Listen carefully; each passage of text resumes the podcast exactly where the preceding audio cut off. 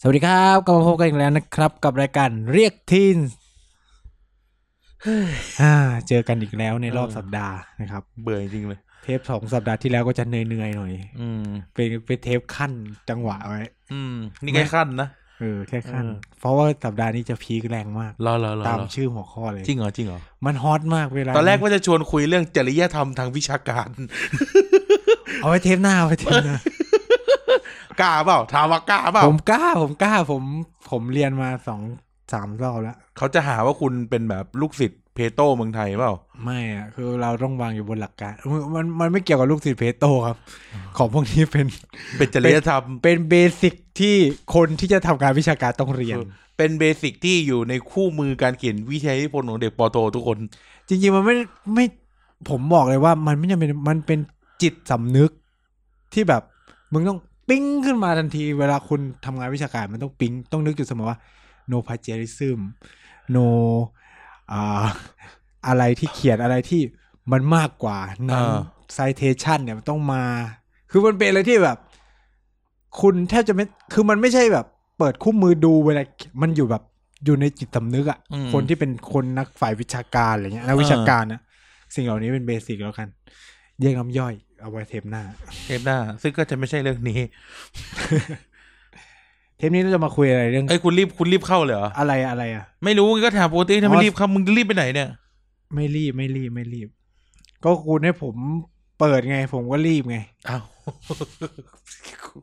ออกไปสาวกันข้างนอกก่อนสักทีไหม อ่า สัปดาห์ที่แล้วเป็นไงบ้างครับ สัปดาห์ที่แล้วก็เหนื่อยครับเหนื่อยมากสารพัด อืม เลยทำงานเจ็ดวันเลย ผมนี่แบบที่บ้านมันคือร้อนจนกูเป็นไข้อะ ร้อน ร้อนแบบร้อนไม่ได้แบบร้อนเป็นไข้นะร้อนแล้วแบบตัวแม่งร้อนอะร้อน ใช่ จนบบ ร้อนแล้วฮีท แล้วหน้าแดง เออ นี่คือแบบแสบคอแล้วก็ไม่ได้ป่วยนะ ใช่ แต่มันแบบอื่นๆยังไงไม่รู้อะ แบบแบบแบบตอนเย็นอย่างเงี้ยจะไปวิ่งอย่างเงี้ยรู้สึกแบบไม่เอาแล้วเฮียร้อน คือแบบ ไม่สู้จริง กูไปวิ่งเว้ยแล้วแบบคนไปวิ่งเยอะมากแถวบ้าน โอ้ย เพราะว่าบ้านผมจะอยู่ใกล้ใกล้ค่ายทหาร ๆอืม ค่ายทหารที่มันแบบ รถถังสไตรเกอร์เออ เออบ้าน บ้านของสไตรเกอร์โฮมโฮม โฮมสไตรเกอร์ ก็คือค่ายทหารที่เป็นเป็นมีมอยู่พักหนึ่งอะที่แบบ เออ อบรม ซุ้มใหญ่ๆอ่ะ ที่อบรมทหารว่าให้รักเดียวใจเดียวอะไรนั่นแหละเออเออ ซุ้ม นั่นและ ใหญ่ๆอ่ะนะ นั่นแหละ นั่นแหละค่ายทหารบ้านกูนะครับ ก็ไปวิ่งเว้ยคือแบบตอนแรกก็ไม่รู้สึกอะไรก็คือรู้สึกว่าร้อนแหละ เราก็วิ่งวิ่งมาเออ ก็รู้สึกว่าทำไมวันนี้เราเหนื่อยจังอะไรเงี้ย อืม แล้วเนี่ยกูหันไปดูหน้าทหารที่วิ่งพร้อมๆกู คือทุกคน ก็ คือ ห หน้า อบเงี้ยเหรอ หน้าแดงแบบหน้าแดงอ่ะมันก็จะเหมือนเลือดสูบฉีดแล้วมันร้อนอ่ะ หน้าแดงแบบ ตัวเขาไม่ได้ขาวนะ เออ แบบค้ำๆแบบกูอะแต่หน้าคือแดงมาก กูก็คงกูก็คิดว่าแล้วกูก็เลยเปิดโทรศัพท์ แล้วก็ ดู แบบดูหน้าตัวเองคือแบบ แดงเหี้ยๆคือแบบ เออ คีสโตกแน่ๆอีกนิดเดียวอะไรเงี้ย คือคือแบบพอเห็นหน้าตัวเองปุ๊บโอ้กูเลิกวิ่งปั่นจักรยานกลับบ้านไปกินน้ำนอนเลย เออ คือแบบกินน้ำรัวๆเลยอะ กิน เพราะ ต้อ ว่า งกินน้ำเยอะช่วงเนี้ย เออเพราะมันฮีสโตกเพอเพอเพอรู้สึกว่าเหนื่อยแล้วตอนนั้นอะคือแบบเฮียแล้วกูหันไปดูหน้าทหารโหมันคือทุกคนแดงแบบ เออ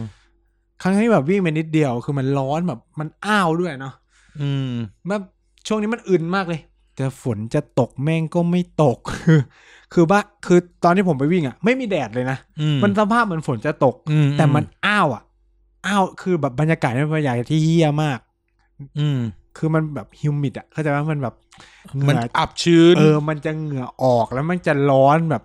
แล้วความเฮี้ยของบ้านกู คืออย่างที่คุณกันรู้คือไม่มีแอร์ เออ กูก็ยังอยู่สภาพนะทุกวัน ทำไมไม่ติดแอร์ให้มันจบๆไป ไม่มีตังค์พูดตรงๆ คือแอร์อะมีแต่มีห้องพ่อกับห้องแม่ ก็ทำไมไม่นอนสามคน ก็คือหลานไง อ๋อ ก็คือหลานน่ะยึดเตียงนอนตรงนั้น เออ ไปกูก็เลยอ่ะแต่ว่าผมอาชีนและกับการ คือมันไม่ถามว่ามันร้อนขนาดนั้นไหมมันแค่อ้าวแต่ถามว่าหลับได้ก็หลับ มัน ได้ นอนได้แหละถึงเว แต่ ลา ตอน นอน กลางวันอ่ะ มั คื ก็ อเยี่ยมากเพราะตอนคืนอ่ะอากาศมันจะเย็นแล้ว โอ้โหกลางวันนี่อย่าให้พูด คือผมอะนอนพัดลมจนตอนนี้ชินจนแบบกูเจอแอร์แล้วกูหนาว เออ คือหนาวมากคือสมมติว่าถ้ามันต้องมามาทำงานเนี้ยก็คือก็จะติดไม่เปิดแอร์นอน อะไรเงี้ยเออ ก็คือแบบแต่ช่วงนี้คืออ้าวแบบอ้าวเฮี้ยๆเหมันแบบ ร้อน ฝน มาก ฝนจะตกก็ไม่ตกอะไรเงี้ย เออ คือมันเป็นเงาเงาๆมา เนี่ยเนี่ยเนี่ย เนี่ย เนี่ยเหมือ อน ย่าจะงเงี้ย เหมือนฝนจะต วิ ก นาทีเนี้ยคือแบบตกแน่ เออ แต่มันไม่ยอมตกสัที ก็ไม่ตก เนี่ย นาทีแล้วมันก็จะ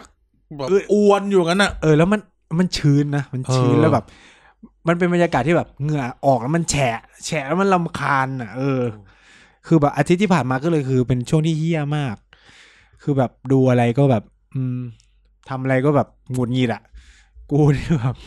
ซื้อเฉาก๊วยมาเต็มเต็มตู้เย็นเลยคือแบบ ไม่ไหวร้อน ร้อนกิน แล้ แล้วว มันเย็นเหรอวะ กินแล้วมันโอเค ไม่กินเถากล้วยอะ เออคือผมกินแล้วมันคือผมจะเอาเฉาก๊วยไปแช่ช่องฟรีซแล้วมันจะแบบเป็นเกล็ดน้ำแข็งอะไรเงี้ย เออ เออ มันก็จะโอเค อะไรอย่างงี้อ่ะคุณนะ ไม่ทำอะไรพิเศษ ก็ทำงานทุกวันแล้วก็ร้อน อือหือ ร้อนแหกขี้ตาตื่นเช้าไปทำงานเย็นกลับบ้าน อืม เออ ชีวิตก็ปกติไม่มีอะไร อืม แต่นี่ไงเข้าเรื่องได้เลยว่า เนี่ยอากาศร้อนเพราะว่า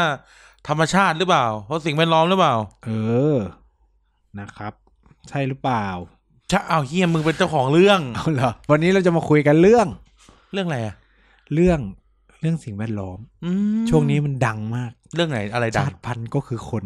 อ๋อ แต่เราไม่พูดเรื่องนี้ กูว่าคุณเดี๋ยวทัวร์ เอาให้ชัวร์เอาให้ชัวร์เอาให้ชั สี่ วร์ คนโอบก็เกิดใหม่ได้ ก็ปลูกใหม่ได้อะไรอย่าง โอ้ เงี้ยโหใครพูดว่าคำเนี้ย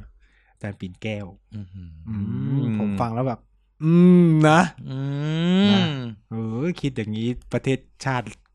โลกใบนี้มันก็เลยเป็น แบบเนี้ย เนอมันเลยร้อนเนี่ย เออพอทำมันก็คิดแบบเดียวกันอะ เออ ตัดไป ตกลง ก็ปลูก นี่ ใหม่ เขา เลย ต้องอยู่ข้างล่างเขาต้องอยู่บนดอย คือคำถามของผมอะ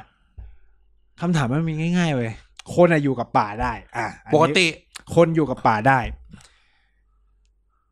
แต่ว่าคำถามคือว่า คือมันจะเป็นมันจะเป็นคำถามกับเรื่องที่ลองย้อนกลับไปเคสที่พิมพ์รีพาย ทำ ทำก็คือ คุณบอกว่า นี่ไง พวกมึงโรแมนติไซส์อยากให้พวก ชาวเขาชาวดอยอยู่แบบชีวิตแบบธรรมชาติ เออ จะได้ คำถามคือ พอย้อนกลับมาที่บางกอย เราสู้ให้คนบางกอยอยู่แบบนั้น แบบที่เราด่าพิ เออ ด่ากด่าลุ่มชาติพันธุ์อ่ะคือแบบ ที่ ก็คือในอ่ะโอเคในในขณะที่ต่อต้านการทำฮิวแมนซู เออ เออ แต่กับอีกเคสหนึ่งคืออยากให้กลับไปเป็นแบบนั้น เออ นี่คือคุณคิดอย่างนั้น คือคือเหมือนกับว่า โอเคแหละ เขาบอกว่าเขาคือชาวอ่ะคนบางกลอยเขาอยู่ตรงนั้นมาก่อนนู่นนี่นั่นว่าไปใช่ไหมคำถามสำคัญคือ เมื่อ population มันเพิ่มขึ้นอ่ะ เออ เขาอยู่ที่เท่าเดิมปะ เอออืม อ่ะมึงจะตอบคือคนคนที่ช่วยเขาจะตอบคำนี้ยังไง มันก็ต้อง มันก็ต้องถางอ่ะพูดกันให้มันภาษาง่ายสุดคือมั เอน ต้ อ องถาง มันก็ต้องคือเหมือนกับว่า โอเค ตอนแรกมันมีสองคน พอมีลูกมาอ่ะสมมุติลูกสองสาม สี่ละ อ่ะสี่เอามา สี่ ถามว่าอยู่บ้านเท่าเดิม ก็ ไหม ทวีคูณก็แป ก็ ด ทวีคูณ แปดแล้วก็สิบหกสิบหกแล้วก็สามสอง เออ คูณไปเรื่อย แล้วก็ มันก็ต้องพื้นที่เพิ่ม อืม คำถามคือ แล้วพื้นที่ป่าเขาใช้ได้ฟรีอ่ะ อืม อืมอืม อ่ะสมมุติว่ามึงกับกูเป็นลูกตาสีตาสาชนชั้นกลาง จะได้ที่อยู่ดีมึงไปถางป่าเอาได้ปะ ไม่ได้เด้ ต้องซื้อ เออ ใช่ไหม คือถ้า อ่า ถ้าพูดกันแบบแฟร์ๆ ถ้าเขาอยู่แล้วเขาอยู่ที่เท่าเดิมได้ ก็โอเค ก็โอเค ใช่ไหม ก็ไม่ได้มีปัญหานะ อืมหึ แต่ปัญหาที่มันเกิดขึ้น ในมุมมองของรัฐอะเราก็ต้องมองว่าในมุมมองของรัฐ สิ่งที่มันเห็นก็คือว่าเฮ้ยมันเกิดการขยายพื้นที่ว่ะ อืม เฮ้ยเขาต้องการพื้นที่ทำการเกษตรเพิ่ม พื้นที่ทำกินขยายพื้นที่ เออ สำหรับ คนเยอะก็ต้อง facility การ ต่างๆ อาหารเยอะ อืม แล้วในป่า คือเขาไม่ได้คือใครแม่งบอกเก็บของป่ากินไม่ใช่นะเว้ย คืออย่าโรอย่าโรแมนติกกับแบบ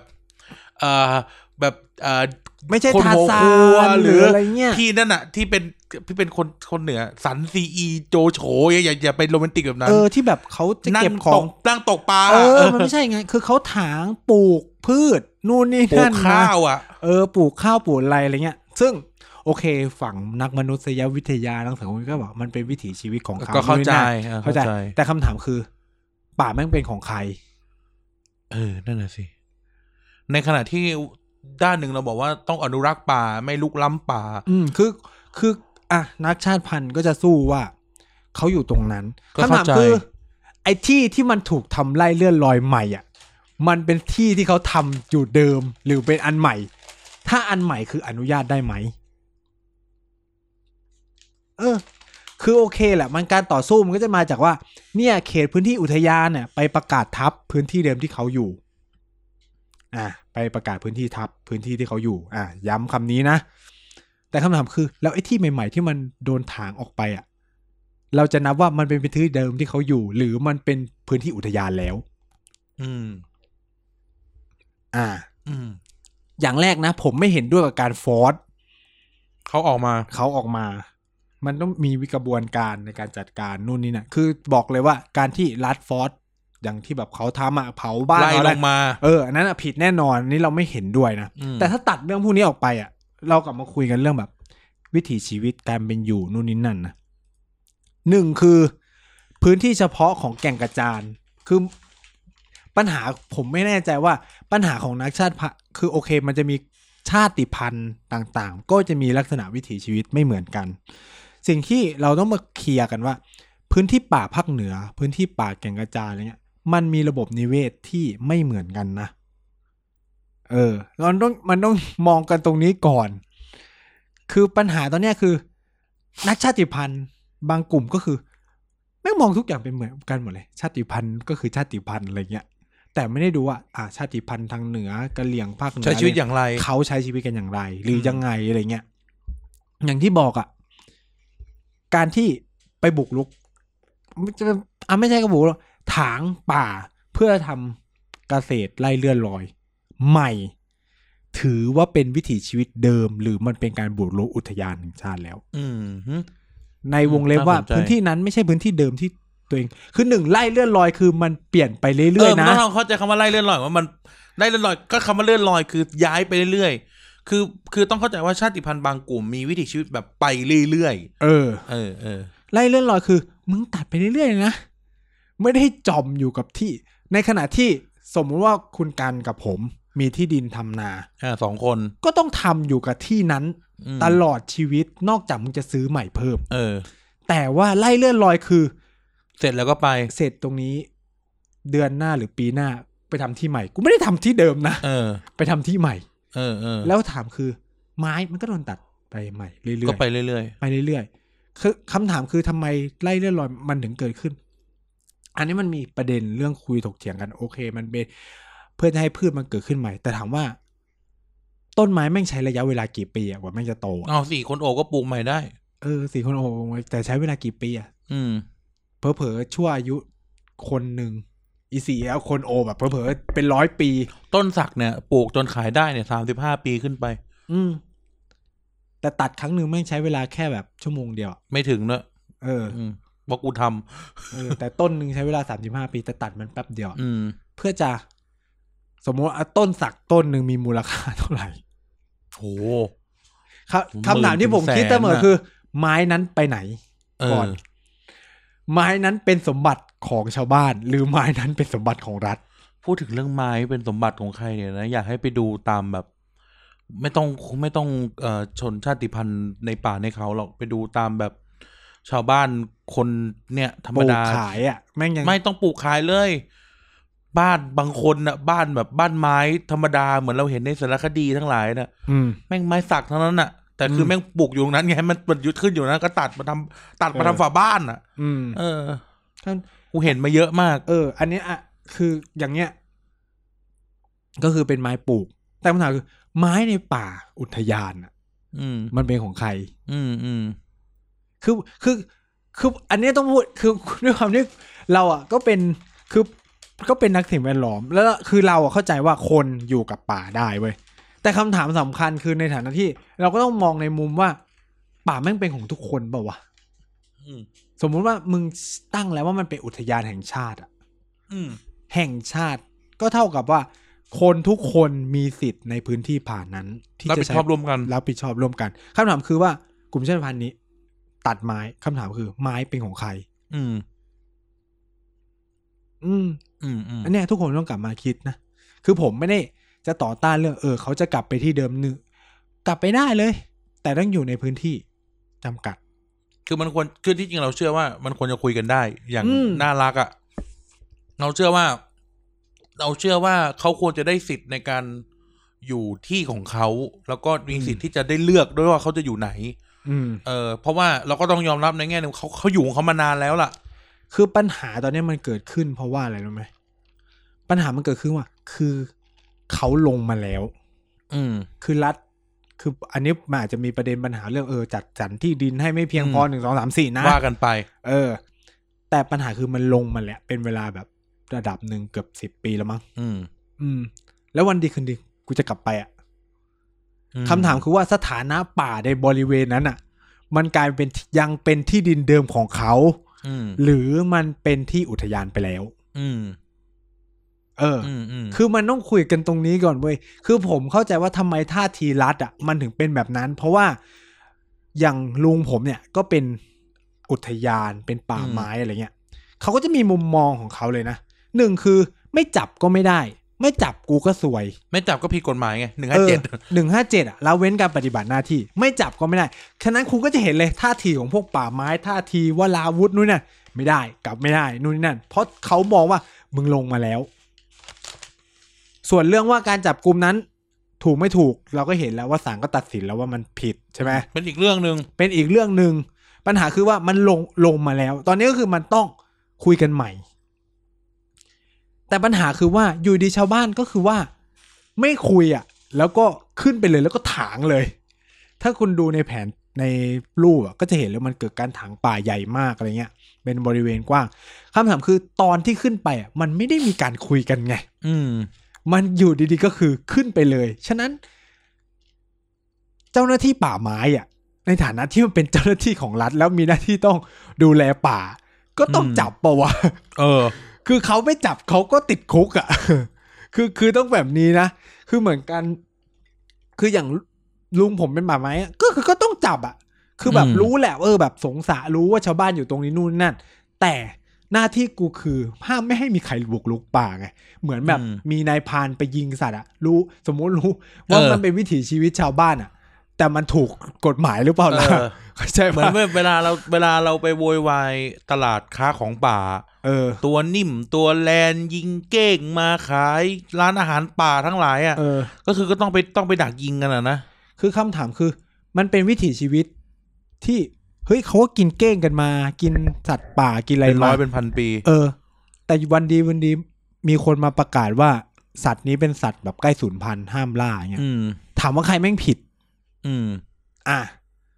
คุณโอเคเหรอการที่แบบเออจะปล่อยให้วิถีชีวิตชาวบ้านนะ วิถีชีวิตชาวบ้านเลยนะ อืม ก็คือเขาก็ยิงกินกินกันอย่างเงี้ยนายพงนายพรานก็เข้าป่าไปยิงสัตว์กันปกติใช่ปะล่ะ อื มันก็เป็นเรื่องที่เรา หกสิบ เห็น ปี กั ที่ น แล้วเนี่ย ตากูยังสปาย เออ ไรเฟิลเข้าไปหน้าสัตว์อยู่เลย ใช่ไหมคำถามคือ โอเคปะล่ะ อืม เออถามตัวเองว่ามึงโอเคปะล่ะ อืม ก็คือแลกกับการที่สัตว์แม่งจะสูญพันธุ์นะ อืม ก็วิถีชีวิตเดิม เออเป็นวิถีชีวิตเดิมอะ อืม คืออย่างเงี้ยคือแน่นอนคือ ผมอะในฐานะที่สิ่งแวดล้อมมันก็คือไม่อยากจะเรียกตัวเองว่านักสิ่งแวดล้อมคนที่ศึกษาสิ่งแวดล้อมก็จะมองว่าเฮ้ยหนึ่งคือเราก็ค่อนข้างมองมนุษย์อะว่าเป็นปัญหา อืม อยู่แล้ว คือมันไม่เกี่ยวว่าวิถีชีวิตมนุษย์มันเป็นยังไงนะ กูจะอ้วกโลกแตกได้เลยปะ คือโลกแตกไหมมันไม่รู้อะ กูตลก เออคือมันแตกก็แตกคือ เอ คือ อ คิดแค่นี้ก็คือแตกก็คือแตกอะไรเงี้ยแต่คำถามสำคัญก็คือว่า โอเคไหมล่ะ อืม เออ ซึ่งปัญหาคือมันมีคนไม่โอเคไง อื มันเลยเป็นมันเลยไปเกิดสิ่งที่มันเกิดการปะ เอ ทะ อ กันต คือ อน มัน นี้ กลายเป็นว่าโอเคเอไม่โอเคบีแต่โอเคบีไม่โอเคซีโอเคดีอะไรเงี้ย อืม คือแบบมันลามไปหลายเรื่องว่า เออ คือมันเดี๋ยวนะวันนี้เราคุยกันเรื่องนี้ใช่ไหม คือ เออ เออใส่กันมายาวเลย จบรายการได้เลยนะที่จริงอ่ะ เออ คือเหมือนกับว่า เนี่ย มันก็มีคนย้อนเรื่องประวัติศาสตร์ว่ากรมป่าไม้ถูกตั้งขึ้นมาเพื่อทำป่าใช่ไหม อืม เออ ซึ่งก็ใช่แหละ ก็ปฏิก็ไม่ปฏิเสธ แต่ถามว่า ณเวลานั้นอะป่าประเทศไทยมันมีเท่าไหร่ เออ คือการทำป่าไม้มันเป็นอุตสาหกรรมมาโดยตลอด มันเป็นอุตสาหกรรมจนพม่าสิ้นชาติอ่ะ เออ คือ เออ คือผมพูด คือผมจะพูดอย่างนี้ว่า เวลาคนมองแบบคือ ในยุคหนึ่งสมัยหนึ่งองค์ความรู้ มันก็ปีวิวัฒนาการของมันจะบอกว่า เวลาเราศึกษาสิ่งแวดล้อมประเด็นเรื่องการอนุรักษ์สิ่งแวดล้อม มั พิ่ น ง เกิด ติบ ขึ้นเมื่อไหร่ ไม่กี่ปีนี่เองปอมเอาว่าดิบดิบๆเลยก็ห้าสิบกว่าปี เออ แค่นั้น ใช่ไหม ถามว่า เอานี้คนเลิกใช้สาร CFC เนี่ยยังไม่ถึงสามสิบปีเลยนะ เออ คือแบบ เรามารู้กันจริง ๆ ว่าแบบ เฮ้ย แม่ง เรา คำ ต้อ ว่าง อ เนี่ย นุรักษ์นะ เออ เราต้องห้ามปล่อยคาร์บอนกันจริงจังอ่ะแบบประชุมกันจริงจังระดับโลกพันเก้าร้อยเก้าสิบสอง อืม ยี่สิบกว่าสามสิบปีดีที่ผ่านมานี้เอง สสิบปี เออ คือฉะนั้นมึงจะเอาอดีตอะมาตัดสินการมองในปัจจุบันไม่ได้กรมป่าไม้แม่งก็มีวิวัฒนาการในการทำงานของมันได้ แล้วไอ้องค์ความรู้เรื่องว่าป่าจะหมดเนี่ยมันก็ไม่ได้ว่ามีในเมื่อร้อยปีที่แล้วสมมุติอะนะ คือแบบมึงมองไปทางไหนก็เป็นป่าไงสมัย ก่อนอะ เอ ตั อ ด นึก แต่ไป ถึง สิ นึกถึงกูนึกถึงเมืองไทยในยุคที่ลังสิตมีเขาเรียกมีสมันน่ะ เออ ไอธรรมศาสตร์ลังสิตมีสมันน่ะ อืม เออมีใครเคยรู้ไหมว่าธรรมศาสตร์ลังสิตมีเป็นเป็นที่ล่าสมันน่ะ เออ เออ คือคือองค์ความรู้มันไม่มีอ่ะแต่แต่นั้นแต่ตอนนั้นมันคือสิ่งที่ขายได้ แล้วประชากรมนุษย์มันไม่ได้เยอะขนาดนี้ อืม คือแบบคำถาม ใจเย็นเพื่อน คำ ใจเย็น คำถามของเราอะทำไมเราถึงไม่คิดว่าเราจะยกระดับชีวิตคนบางกรอยยังไง ให้เขาไม่ต้องไปอยู่ในป่าและกินดีอยู่ดี อืม ทำเนี่ยถามว่า มึง ไม่โรแมนติไซส์เหรอที่อยากให้เขาอะไปอยู่ตรงนั้น ซึ่งมันก็คือกลับเข้าไปอยู่กับความไม่เจริญนะสมมติว่าพูดกันโดยโดยเหตุและผลนะ อืม เนี่ยก็คือผมก็เลยแบบอ้าวแล้วทำไมในเคสนู้นอะ ถึงอยากให้เขาเจริญ เออ เออ เข้าใจปะมึงมึงเข้าใจมึงเก็ตปะว่าแบบ ก็เก็ตไง เออ เก็ตไง เคสของพิมพ์ริพายทำไมทุกคนแบบ เนี่ยอีพวกชนชั้นกลางโรแมนติไซส์นู่นเนี่ย ชาวกะเหลี่ยงเขาก็อยากมีไฟฟ้าอยากมีนู่นมีนี่ใช่ไหมพอมาเคสเนี่ยเนี่ยชาวบ้านเขาอยู่กับป่าต้องให้เขากลับไป คือ ใช้ สม ชี มุ วิ ติ ตแบบ พูด เดิม พูดในเคสเนี้ยอาจจะประสบการณ์ส่วนตัวเราเป็นคนเราเป็นคนที่อยู่ในอำเภอที่อยู่บนดอย อืม เราก็เห็นมาตลอดชีวิตเนี่ยอายุจะสามสิบว่า เขาอยากเข้ามาอยู่ในตัวอำเภอตลอด อืม เวลา หลายครั้งไปดูรูปในอินสตาแกรมกูได้มีจะมีรูปที่เป็นไร่สวนแตงอะ อืม นั่นคือแบบเขาลงจากดอยมาเพื่อแบบหาเงินมาซื้อที่ปลูกแตงอะไรเงี้ย อืม เออหรืออะไรก็ว่าไปคือ คือเราเห็นพัฒนาการว่าเขาอยากเจริญ อืม เขาอยากอยู่ในอำเภอนะ มันจะมีคำพูดเลยนี่ บ้านแมว ก็คือเป็น เออ เป็นคนแมว บ้านแมวนี่คือลงลงจากดอยมาเพื่อมาอยู่ตรงเนี้ย เพราะว่าอยากมีไฟฟ้าใช้เลยคือตื่นแต่นี่มันคือเรื่องที่หกสิบปีที่แล้วนะ คือเขาลงมาเมื่อหกสิบปีที่แล้วหรือเจ็ดสิบปีที่แล้วอะไร อื เงี้ยคื ม อ เราเห็นมาตลอดว่า เออ คนอาจจะเอาแค่อาจจะพูดว่ามันเป็นคนในไซส์เราก็ได้แต่ว่า ในไซส์เนี้ยเขาอยากเจริญมาตลอด เราก็เลยรู้สึกว่า อืม มันก็เลยเป็นโจทย์ที่ว่าตกลงเราจะเอายังไงกันแน่ คือสำหรับผมอะอย่างเคสของบางกอยเนี่ยใช่ไหมปัญหาจริง ๆ มันคือว่า รัฐมันจัดสรรที่ดิน ให้อาจจะไม่เพียงพอ เออคือปัญหามันปัญหามันอาจจะมาอยู่ที่ลงมาหรือปัญหามันไม่ได้อย่างที่อยู่ที่กลับขึ้นไป ปัญหามันอยู่ที่ว่า เราดูแลเขาไม่ดี มันคุยกัน ไม่ถึงจุดที่เรียกว่า เออ โอเค ตอนแรกฉันลงมา แต่เหมือนกับว่าที่มันไม่พอ เออ คือเราต้องบอกว่า รัฐเองก็ดูแลจัดการ ใช่ ได้ รัฐ ไม่ ดู ดี แลเขาไม่ดี คือถามว่าคนทุกคนก็อยากมีชีวิต ที่ดี คือคือถามว่าเขาจะอยากอยู่แต่ในป่าแบบนั้น อันเนี้ยมัน เอา อย่าอย่าใช้ความคิดของเราอะไปตัดสินเขาไง เอาอาจพูดย้อนกลับไปสามสิบสี่ปีแล้ว พ่อแม่เราเนี่ยยังบากหน้าเข้ากรุงเทพมาทำงานเลย เออ ทุกคนมันอยากมีชีวิตที่ดีแบบคือใครไม่จะอยากให้ลูกต้องมาแบบ ไม่รู้ว่าฤดูนี้จะมีข้าวกินไหม เออ ปลูกได้แค่ไหนนู่นนี่นั่น คือถ้ามีชีวิตที่ดีกว่า มันก็ มันก็ย่อมดีกว่า ถ้ารัฐมันสามารถจัดการบริหารให้ได้อะนะคือ มันอยู่ที่การซับ s i ดีซั p พอร์ตนู่นนี่นั่นมากกว่าหรือเปล่าอะไรเงี้ยคือในเคสเนี่ย อย่าไปมองว่า เออ ชาวบ้านต้องได้กลับไปอยู่ที่เดิม อืม เป็นโซลูชันสุดท้ายเท่าเอ้ยเป็นโซลูชันเดียวเท่านั้นอะตอนนี้มันเหมือนกับว่า ทุกคนที่เคลื่อนไหวช่วยเซฟบางกอยคือมันอยู่ที่จุดที่ว่า ชาวบ้านต้องได้กลับไปอยู่ที่เดิม อย่างเดียว ซึ่งมันมีหลายโซลูชันมากเว้ย คืออะสมมุติว่า รัฐพรไวว่า เออ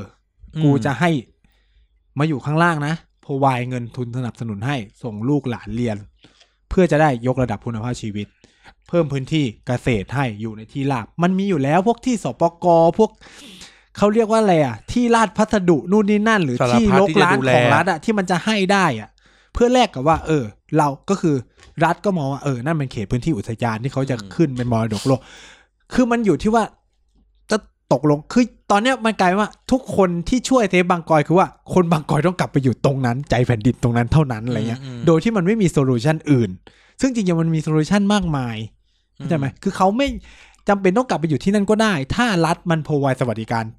ที่ดีกว่าให้ได้อ่ะ หรืออยากกลับไปเรารู้สึกว่าเราเราเราตัวตัวกันอยากรู้สึกว่าเขากลับไปเราโอเคนะ แต่ว่า อืม ก็ถึงบอกมันต้องเกิดการ manage อืม ในนี้เลยนึกขึ้นได้เรื่องหนึ่งเอ้ยตอนแรกเราจะคุยกันเรื่องรถไฟฟ้าทำไมมาเรื่องนี้วะเนี่ย อืม เราจะคุยเออ ก็คือคุณรู้จัก Indian Reserve ไหม อืม เออก็คือพื้นที่ที่เขาอนุรักษ์ให้ให้ Native อเมริกันเลยอ่ะในอเมริกา ก็คือล็อกเลย แล้วก็อยู่นั่นอ่ะ อืม แล้วก็เข้าไปซัพพอร์ตพอไวอะไรเงี้ยเออก็คือบริหารจัดการตัวเอง อืม เราใช้โมเดลนี้ก็ได้นะ แต่ว่าโอเคไหมล่ะ อืม ก็คือถ้าคุณจะทำ Indian Reserve หรือทำแบบเอ่อ Indigenous People Reser- Reserve อย่างเงี้ย อืม สำหรับคนบางกอยหรือแมว หรือปากกยอ หรืออะไรก็ตามแต่เนี่ย อืม คำถามก็คือว่าเราเราเราโอเคไหม กับการที่โอเค งั้นคุณดูแลตัวเองไปเลย อืม เออคุณดูแลตัวเองไปเลยคุณจัดการตัวเองไปเลยคุณเจเนเรตอินคัมให้กับตัวเองไปเลย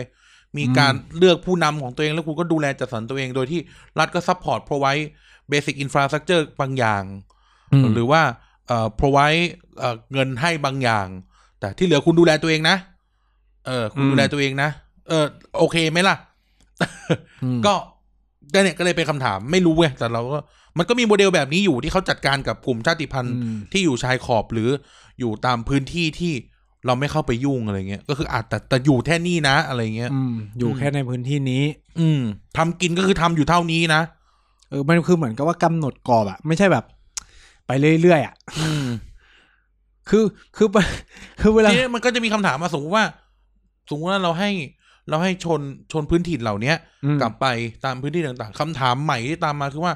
เราจะให้เขาเท่าไหร่ อืม ส เนี่ย มมุสมมุติว่าเขาอยู่ในพื้นที่ที่เป็นพื้นที่ที่เป็นอุทยานแห่งชาติ อืม เนี่ยคำถามคือเราจะให้เขาเท่าไหร่ อยู่ในอุทยาน อืม อืม คือคือตอนเนี้ย ที่มันเป็นปัญหาคืออย่างที่ผมเล่าไปคือว่า มันพูดแค่ว่ากลับไปที่ใจแผ่นดินไอ้คำว่าใจแผ่นดินแม่งมีพื้นที่เท่าไหร่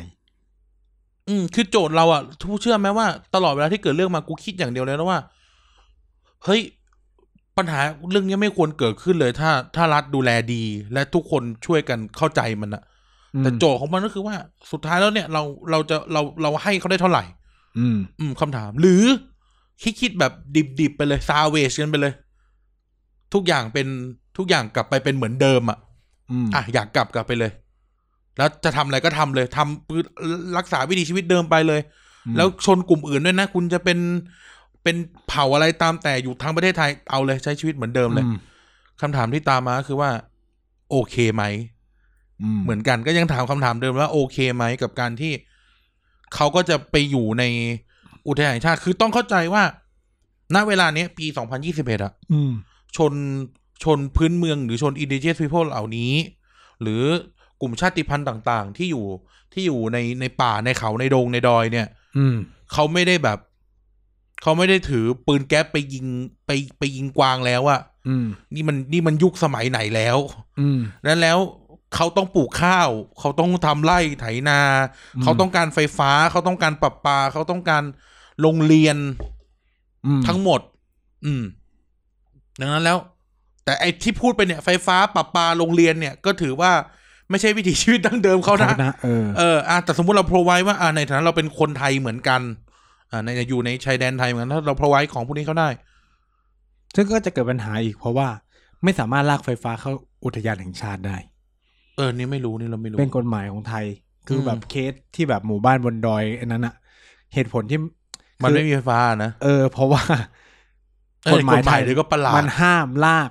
ไฟฟ้าเข้า เออกฎหมายนี่มันก็ประหลาด มันเหมือนกับว่าพื้นที่มันอยู่กันแบบ คือ มันไกลไปเงี้ยเหรอ มันไม่ใช่ว่าไกลไปด้วยความที่สถานะของพื้นที่ที่มันอยู่มันเป็นอุทยานแห่งชาติ อืม หนึ่ง พื้นที่มันเป็นพื้นที่ป่าสงวน อืม ไฟ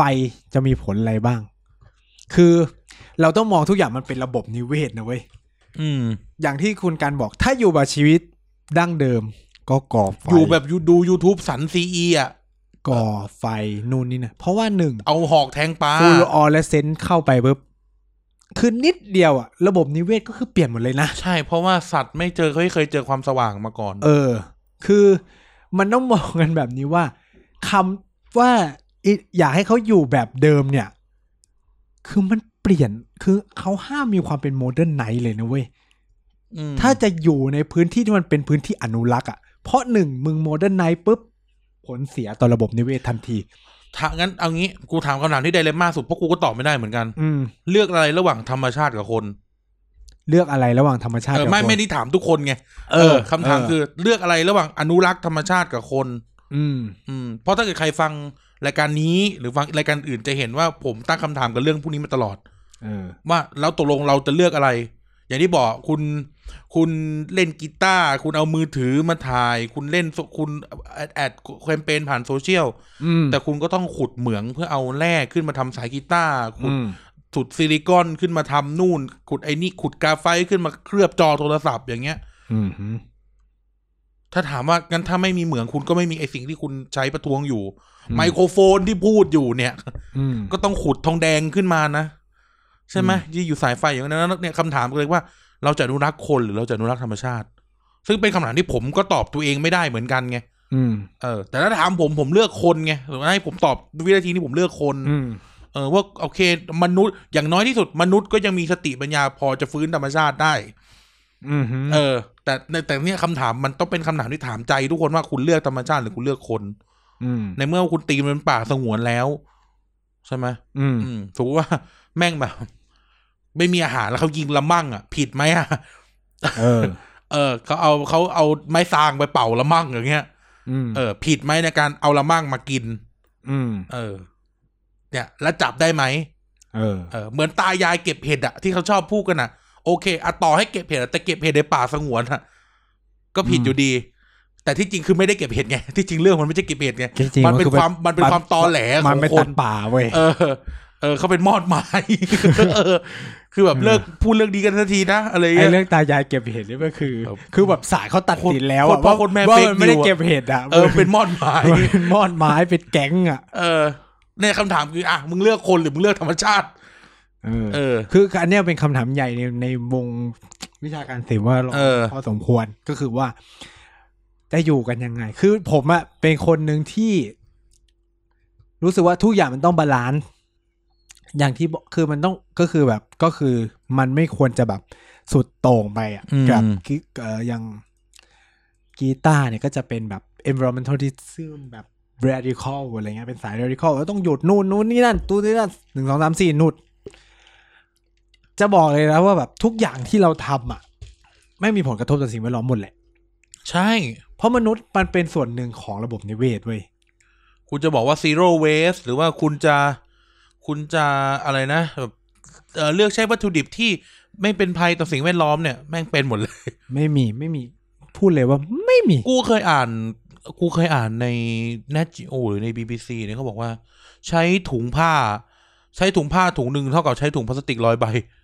อืม เออเพราะว่าการผลิตถุงผ้าหรือไอ้ถุงแบบ reusable อ่ะ มันใช้ทรัพยากรธรรมชาติเยอะกว่าถุงพลาสติกมาก แต่ถุงพลาสติกมันมีปัญหาเรื่องแค่ย่อยสลายเฉยๆแค่นั้นเอง กูก็เลยแบบเออ เอาเข้าไป ไม่รู้ เอา เลยทีเนี้ย เอาประเด็นที่เนี่ยก็คือพอเรื่องเนี้ยเราก็จะเนี่ยอย่างที่กันบอก เออ ก็จะมาเข้ามาคุยเรื่องที่แบบ ที่มันเป็นกระแสมาก ตอนนี้ทุกคนก็แบบ อนุรักษ์ธรรมชา อนุ ติ รักษ์ธรรมชาติ พลังงานสะอาด environmentalism รักโลกใช่ไหมหนึ่งในกระแสที่ใหญ่มากในโลกตอนนี้คือ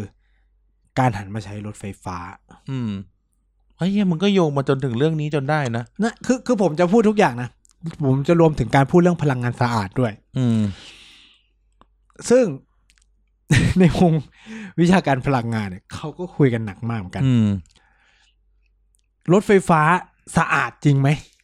ก็ใช้ไฟฟ้าผลิตอยู่ดีอะ คำถามคือมันสะอาดจริงไหม แล้วมันจะช่วยโลกมากน้อยแค่ไหน เมื่อสองสามอาทิตย์ที่แล้วกูเห็นโตโยต้าออกมาออกมาพูดเหมือนเป็นเป็นจดหมายอะออก อืม ออกเลเตอร์นิวส์เลเตอร์ว่าแบบโตโยต้ายังไม่สนใจรถไฟฟ้า เพราะว่ารถน้ำมันเอ่อทำลายธรรมชาติน้อยกว่า กูชอบมาก คือคือสิ่งที่เราต้องมาคุยกันคือแบบ เวลาเราพูดคำว่าพลังงานสะอาด รถไฟฟ้าเนี่ย ช่วยโลกอ่าเป็นนู่นนี่นั่นนะคือสิ่งที่ต้องตามมาคือถามว่า นะ รถเหตุผลที่เมืองจีนใช้รถไฟฟ้า EV เหตุผลง่าย ๆ เลย ไม่ต้องการนำเข้าพลังงาน อืม เขาต้องการพึ่งตัวเอง อืม คื คือ อ น้ำมันให้น้อยลงว่าเถอะ คือต้องพูดอย่างนี้ว่า น้ำมันกว่าจะมาถึงจีนอ่ะ ผ่านเฮียอะไรบ้างอ่านินให้ให้อ่ะคุณในฐานะที่เป็นนักเอ่อความสัมพันธ์ระหว่างประเทศ เออ น่าจะเรียนเรื่องภูมิรัฐศาสตร์ เออก ว่าน้ำมันจะมาถึงจีน เศรษฐกิจระหว่างประเทศ ผ่านอะไรบ้าง จะมีจุดยุทธศาสตร์หลายจุดมาก กูขอ ที่ นึกกูขอนึกก่อน ต้องถามว่าน้ำมันเอาน้ำ เอา มัน มา จา จาก ก ไหน ตะวันออกกลางและแอฟริกา อ่าถ้าน้ำมันถ้าน้ำมันจากตะวันออกกลางและฟ้าต้องผ่านสมหาสมุทรอินเดีย ม ก็ต้องวิ่งผ่านอ่าวเปอร์เซียก่อนหนึ่งที สมมุติว่าสมมติว่าอันนี้กูพูดในฐานะนโยบายนโยบายความมั่นคงนะ อืม วิ่งผ่านวิ่งสมมุติออกจากคูเวต อ่า อ่าน้ำมันออกจากคูเวตผ่านฮอผ่านผ่านฮอร์มุส อ่า ผ่านฮอร์มุสวิ่ง กูนึกซีรูทก่อน ซีรูทนี้วิ่งไปโผล่ที่ไอทิปส์อินเดีย อืม ไอตรงตรงปลายสุดอะ อ่า หนึ่งที ปลายสุดหนึ่งทีวิ่งเข้า วิ่งเข้าอันดามันทะลุ อืม ทะลุช่องแคบมาลากาไปจอดสิงคโปร์ก่อนทีหนึ่ง อ่า ไปจอดสิงคโปร์ก่อนทีหนึ่งแล้วถึง แล้วถึงวิ่งเข้าทะเลจีนใต้ได้ อืม อืม แล้วเส้นรูทที่ผ่านมาตรงมีตรงไหนที่เป็นคอนฟ lict อ่าเอาวเปอร์เซ็นต์มีปัญหา อ่า ตีกันตลอดเวลา เอ่อวิ่งเข้า วิ่งเข้ามะละกามีปัญหาโจรสลัดซึ่งแก้ไม่ได้ อืม สิงคโปร์ต้องไงก็ต้องจอดสิงคโปร์ก่อน ก็ถูก อืม ยักษ์ขายตลาดสิงคโปร์ก่อนทีนึง อืม ทำให้จีนไม่ต้องซื้อสิงคโปร์ก่อนหนึ่งดอก อ่า เออแล้วต้องวิ่งเข้าทะเลจีนใต้ซึ่งตีกันอยู่ เออ ถึงจะถึงถึงจะไปโผล่ถึงจะไปโผล่ท่าเรือที่กวางเจา เออ เออ เห็นไหมคือกว่าน้ำมันจะมาถึงจีน ซึ่ง อืม มันต้องไปทางเรืออยู่แล้ว อืมน้ำมันขนขึ้นเครื่องบินไม่ได้เด้อ มีจุดความเสี่ยงเยอะขนาดไหน อืม นี่คือสิ่งที่จีนกังวลที่สุด อืม นี่เป็นเหตุผลว่าทำไมต้องไปวางฐานทัพตามรูทคือถ้าคุณไปดูนะ ฐานทัพ เอ จี อน จิ ที่ บุ ตั้ง ตีเอริเทีย เออศรีลังกาเอยหรือว่าในแคมโบเดียที่กำลังสร้างอะไรเงี้ย หรือปัญหาทะเลจีนใต้อ่ะหรือปัญหาทะเลจีนใต้ก็ตามเนี่ย ทุกอย่างมันคือ energy security ของจีนหมดเลย อืม เพราะจีนไม่มีศักยภาพของตัวเอง เต็มร้อยที่จะใช้พลังงานน้ำมันในประเทศ อืม ได้ คือถามว่า จีนผลิตน้ำมันได้ไหมได้ แต่มันไม่สามารถเติมเต็มได้ร้อยเปอร์เซ็นต์อ่ะ เออมันก็ต้องนำเข้า อืม ในเมื่อคุณยืมจมูกคนหายใจอยู่ และ อืม รูททั้งหมดไม่มีความเสี่ยง สิ่งที่คนที่เป็นนักสต r a t e g y ก็ต้องทำคือ ก็ลดการใช้ อืม ทำยังไงล่ะ อ่ะ ภาคส่วนที่ใช้น้ำมันเยอะที่สุดอาจไม่ถึงกับเยอะที่สุดหรอกก็เป็นจำนวนสัดส่วนหนึ่งในสามหรือสองในสี่อะไรประมาณเนี้ยอ่ะครึ่งหนึ่งหรือประมาณครึ่งหนึ่งอ่ะ อืม ก็คือทันสปอร์เทชัน อืม ก็ต้องเปลี่ยนไง ซึ่งอะไรที่มันสามารถผลิตได้เองในบ้านล่ะ ไฟฟ้า อืม มันก็เลยเป็นยุทธศาสตร์รถไฟฟ้าของจีน อืม คือจีนไม่ได้มองเรื่องสิ่งแวดล้อมขนาดนั้น อืม อืม กันนี่เป็นความเข้าใจผิด อืม แบบ คือเวลาตอนที่ผมเรียนที่เมืองจีนเรื่องพลังงานนะก็แบบก็ถามว่าทำไมยุทธศาสตร์รถไฟฟ้าของจีนถึงเกิดขึ้น อืม อาจารย์ก็บอกว่า เรื่องนี้ต้องไปถามนักความมั่นคงเลย มันเป็น อืม แบบเรื่องประเด็นเรื่องความมั่นคงพลังงานเลยเป็นหลักเลย อืม เพราะยังไงอัตคือแบบรถพลรถยนต์น้ำมันหรืออะไรเงี้ย มันยังมีศักยภาพ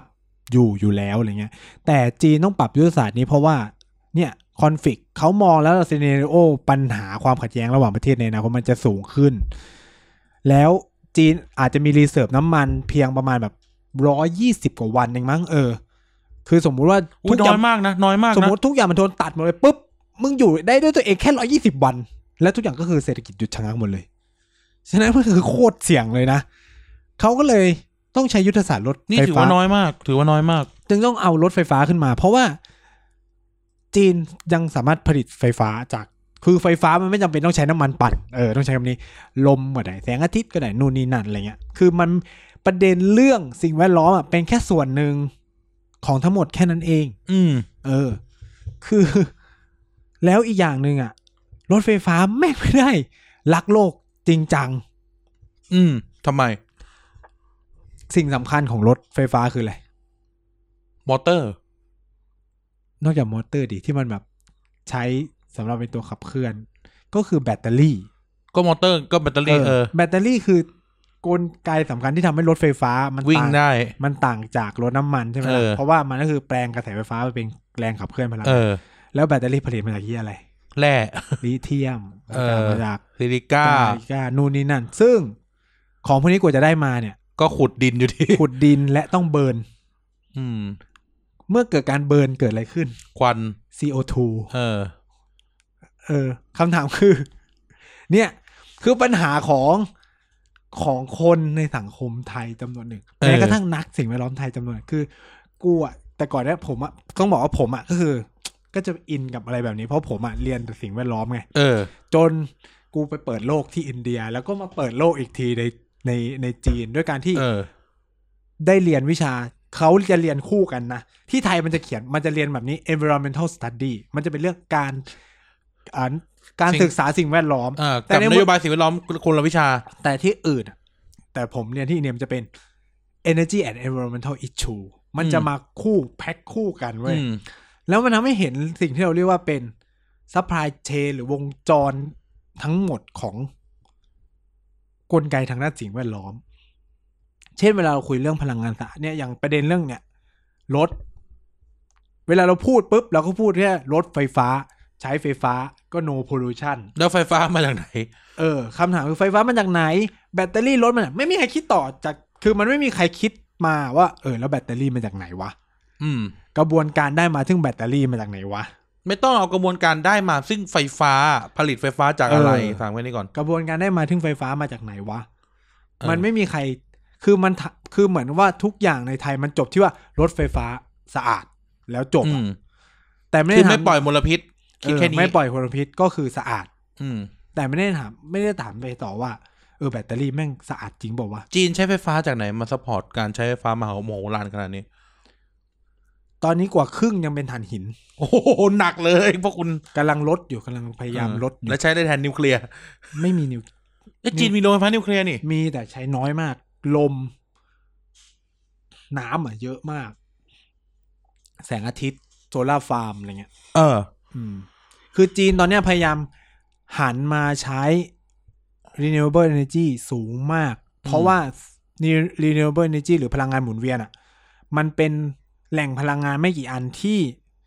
ผลิตได้เอง อืม แล้วก็มัน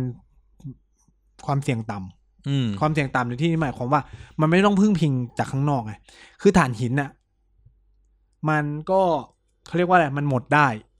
แต่ลมมันไม่หมด แต่อาทิตย์มันไม่หมดนู่นนี่นั่น แต่ถามว่าเขาคิดเรื่องสิ่งแวดล้อมไหม ก็ส่วนหนึ่งคือพยายามปิดโรงไฟฟ้าถ่านหินเหมือนกัน ในที่นี้ปิดในที่นี้ไม่ได้หมายความว่าเลิกนะ เป็นการอัปเกรดนะ อ่า อัปเกรดคือจากแต่ก่อนมันปล่อยพลพิษเยอะใช่ไหม เราก็ทำให้มันเป็น clean coal power plant อืมอืมอืม คือต้องบอกว่า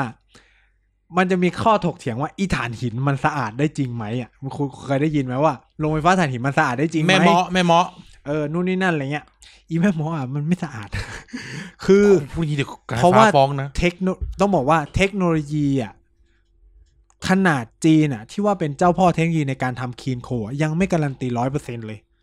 เขาแต่เขาบอกแม่เมาะพอลูชันน้อยมากนะ เหรอ เออ ก็ไม่รู้ไง เออ ก็โอเค ถ้าเขาพูดอย่างนี้ก็ต้องต้องตามนั้น เออ เออ แต่ต้องพูดว่ามันจะร้อยเปอร์เซ็นได้ไหม อืม อนาคตไม่แน่ ผมพูดเลย คือผมคือด้วยความที่กูอยู่กับพวกวิศวะเยอะในการไปเรียนที่นู่นอ่ะ อืม คนของวิเออวิศเขาเรียกว่าวิศวกรจะมีความคิดอย่างเงี้ยทุกอย่างแมันแก้ได้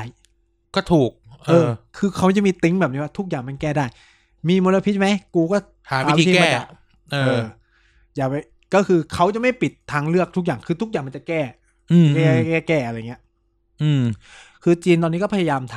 ำไอ้ตัวนี้อยู่ แต่ว่าอย่างที่บอกอะสิ่งที่มันตามมาหลังจากที่รถมันเปลี่ยนเป็นรถไฟฟ้าก็คือว่าความต้องการพลังงานไฟฟ้าที่เพิ่มขึ้น อืม ใช่ไหม มันก็ต้องไปหาแหล่งพลังงานนู่นนี่นั่น ซึ่งถามว่าบ้านเราเอามาจากไหน อืม อืม อืม อืม อืม อืมนะครับ จริงๆอ่ะไม่ เชื่อมโยงไปกับประเด็นที่เราคุยกันหนักๆมาก คือเรื่องแม่น้ำโขงเนี่ย เออ เออเออเออ เรารักแม่น้ำโขงเรารั แต่ ก แม่น้ำโขงแห้งมากนะจริง เอ ๆตอน อ เนี้ย แม่น้ำโขงมันแห้งนู่นนี่นั่นคำถามคือแห้งเพราะอะไร เขื่อนไงเขื่อนของเมืองจีน เออเขื่อนจากเมืองจีน จีนไม่ปล่อยน้ำ จีนไม่ คุณ ปล่อย แก้ น้ำ ต่างให้กับ เอ่อเมืองจีนสิ เออเขื่อนจิงหงของจีนเนี่ย ปิดทำการมา ผมว่าน่าจะเกือบจะสิบปีแล้วนะคำถามคือก่อนหน้านี้มันมีประเด็นเรื่อง น้ำของแองไหม อืม อืมอืมสิบปีที่แล้ว ครับคือผมจะผมเพื่อที่จะตอบคำถามว่าทำไมน้ำหงมาแห้งหนักปีนี้คำตอบเลยเขื่อนสยบุรี เออ จริง คือทุกคนอ่ะ ชอบลืม ทุกคนอะ เขื่อน ไป ในลาว คือทุกคนอ่ะ ไปจี้ น้ำหนงน้ำหนาวเงี้ย ไปจี้เขื่อนจีนซะเยอะ ถามว่าเขื่อนจีนทำให้น้ำลดไหมลดระดับหนึ่งแหละ เขื่อนมันทำให้น้ำลดอยู่แหละ อัน แต่ นี้ ถา ป ม ก ว่า ติ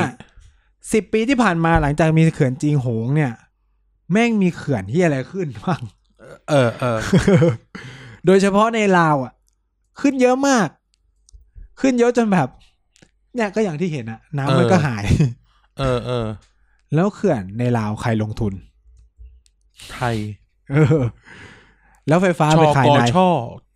ไฟฟ้าในลาวขายไทยเกือบหมดเลยนี่แปดสิบเปอร์เซ็นต์ อืม เนี่ย คือคือ เมื่อคุณอยากสะอาด หันไปใช้พลังงานไฟฟ้า ใช่ไหมนี่ไงก็ต้องการพลังงานไฟฟ้าเพิ่ม ซึ่งความชิบหายของประเทศนี้นะครับ ผมบอกเลยว่าความชิบหายของประเทศเราคือ คือ ไฟฟ้า เกิน ผมว่าเกินประมาณห้าสิบกว่าเปอร์เซ็นต์เลยอะ อืม นำเข้าหมดเลย นี่เป็นความตลกมาก ใช่ ไฟฟ้าเรานำเข้าเยอะมาก คือด้วยความที่ผมเขียนเปเปอร์ งานวิจัย เรื่องที่แม่งสนตลกแล้วทำให้ผมว้าวมากคือเรื่อง ผมดูเรื่องความสัมพันธ์ไทยลาวผ่านการลงทุนพลังงานไฟฟ้ากระแสน้ำเนี่ยนะคุณการรู้ป่าวว่า ไฟฟ้าทั้งภาคอีสานมากกว่าห้าสิบเปอร์เซ็นมาจากลาว ใช่ อันนี้ อันนี้ อันนี้ แล้ว รู้เลย แล้วงานแล้วงานนั้นอะที่เขียนอะธนาคารแห่งประเทศไทยน่าจะทำเมื่อประมาณห้าปีที่แล้วด้วยมั้ง เออ ที่ผมอ้างอะซึ่งห้าปีที่ผ่านมาผมว่ามันเกินห้าสิบเปอร์เซ็นแหละ เกินดิ เพราะว่าเรานำเข้าเยอะเกินขึ้นมาอีก แล้วก็เมืองเศรษฐกิจใหญ่ ๆ ในภาคอีสานมันเติบโตเยอะมากพลังงานไฟฟ้าก็ต้องการเยอะ ผมว่าเผลอหกสิบถึงเจ็ดสิบเปอร์เซ็นละของไฟฟ้าในในภาคอีสานทั้งหมดอะนำเข้าจากลาว ก็คิดง่าย ๆ ว่าโรงไฟฟ้าในเมืองไทยอะมีที่ไหนบ้างอะเราลองนึกดู เออ แล้วมันพอไหม ราชบุรีบางมด ลำปาง บางปะกงลำปางแม่เมาะนี่แบบน่าจะนิดเดียว แม่มอก็ได้แค่ภาคเหนือตอนตอนโซนนั้นนะสามจังหวัดสี่จังหวัด คือหลักๆ แหล่งวัตถุดิบในการผลิตพลังงานของไทย คือก๊าซธรรมชาติ ย้ำก่อนนะก๊าซธรรมชาติคิดเป็นสัดส่วน ประมาณหกสิบเจ็ดสิบเปอร์เซ็นของการผลิตกระแสไฟฟ้านะครับ ย้ำนะหกสิบเจ็ดสิบก๊าซธรรมชาติมาจากไหนหนึ่งคืออ่าวไทยสองคืออ่าวไทยแต่เป็นจอยเวนเจอร์กับพม่า และสามคือ เอ้ยจอยเวนเจอร์กับมาเลเซียสิ และสามคือนำเข้าจากพม่า ซึ่งอีนำเข้าจากพม่าคิดเป็นแก๊สประมาณสามสิบเปอร์เซ็นกับ นี่ไง ที่เราใช้ทั้งหมด ตัวเลขตัวเลขของของอีแกอะ อืม เราใช้ก๊าซธรรมชาติห้าสิบร้อยห้าสิบแปดจุดเก้าจุดศูนย์เก้าเปอร์เซ็นใช้ลิกไนท์ยี่สามจุดหกเปอร์เซ็น อืม ใช้ renewable energy สิบเจ็ดสิบสิบแปดเปอร์เซ็นแล้วกัน น้ำมันเตาศูนย์จุดศูนย์สี่น้ำมันดีเซลศูนย์จุดศูนย์สามแล้วก็นำเข้า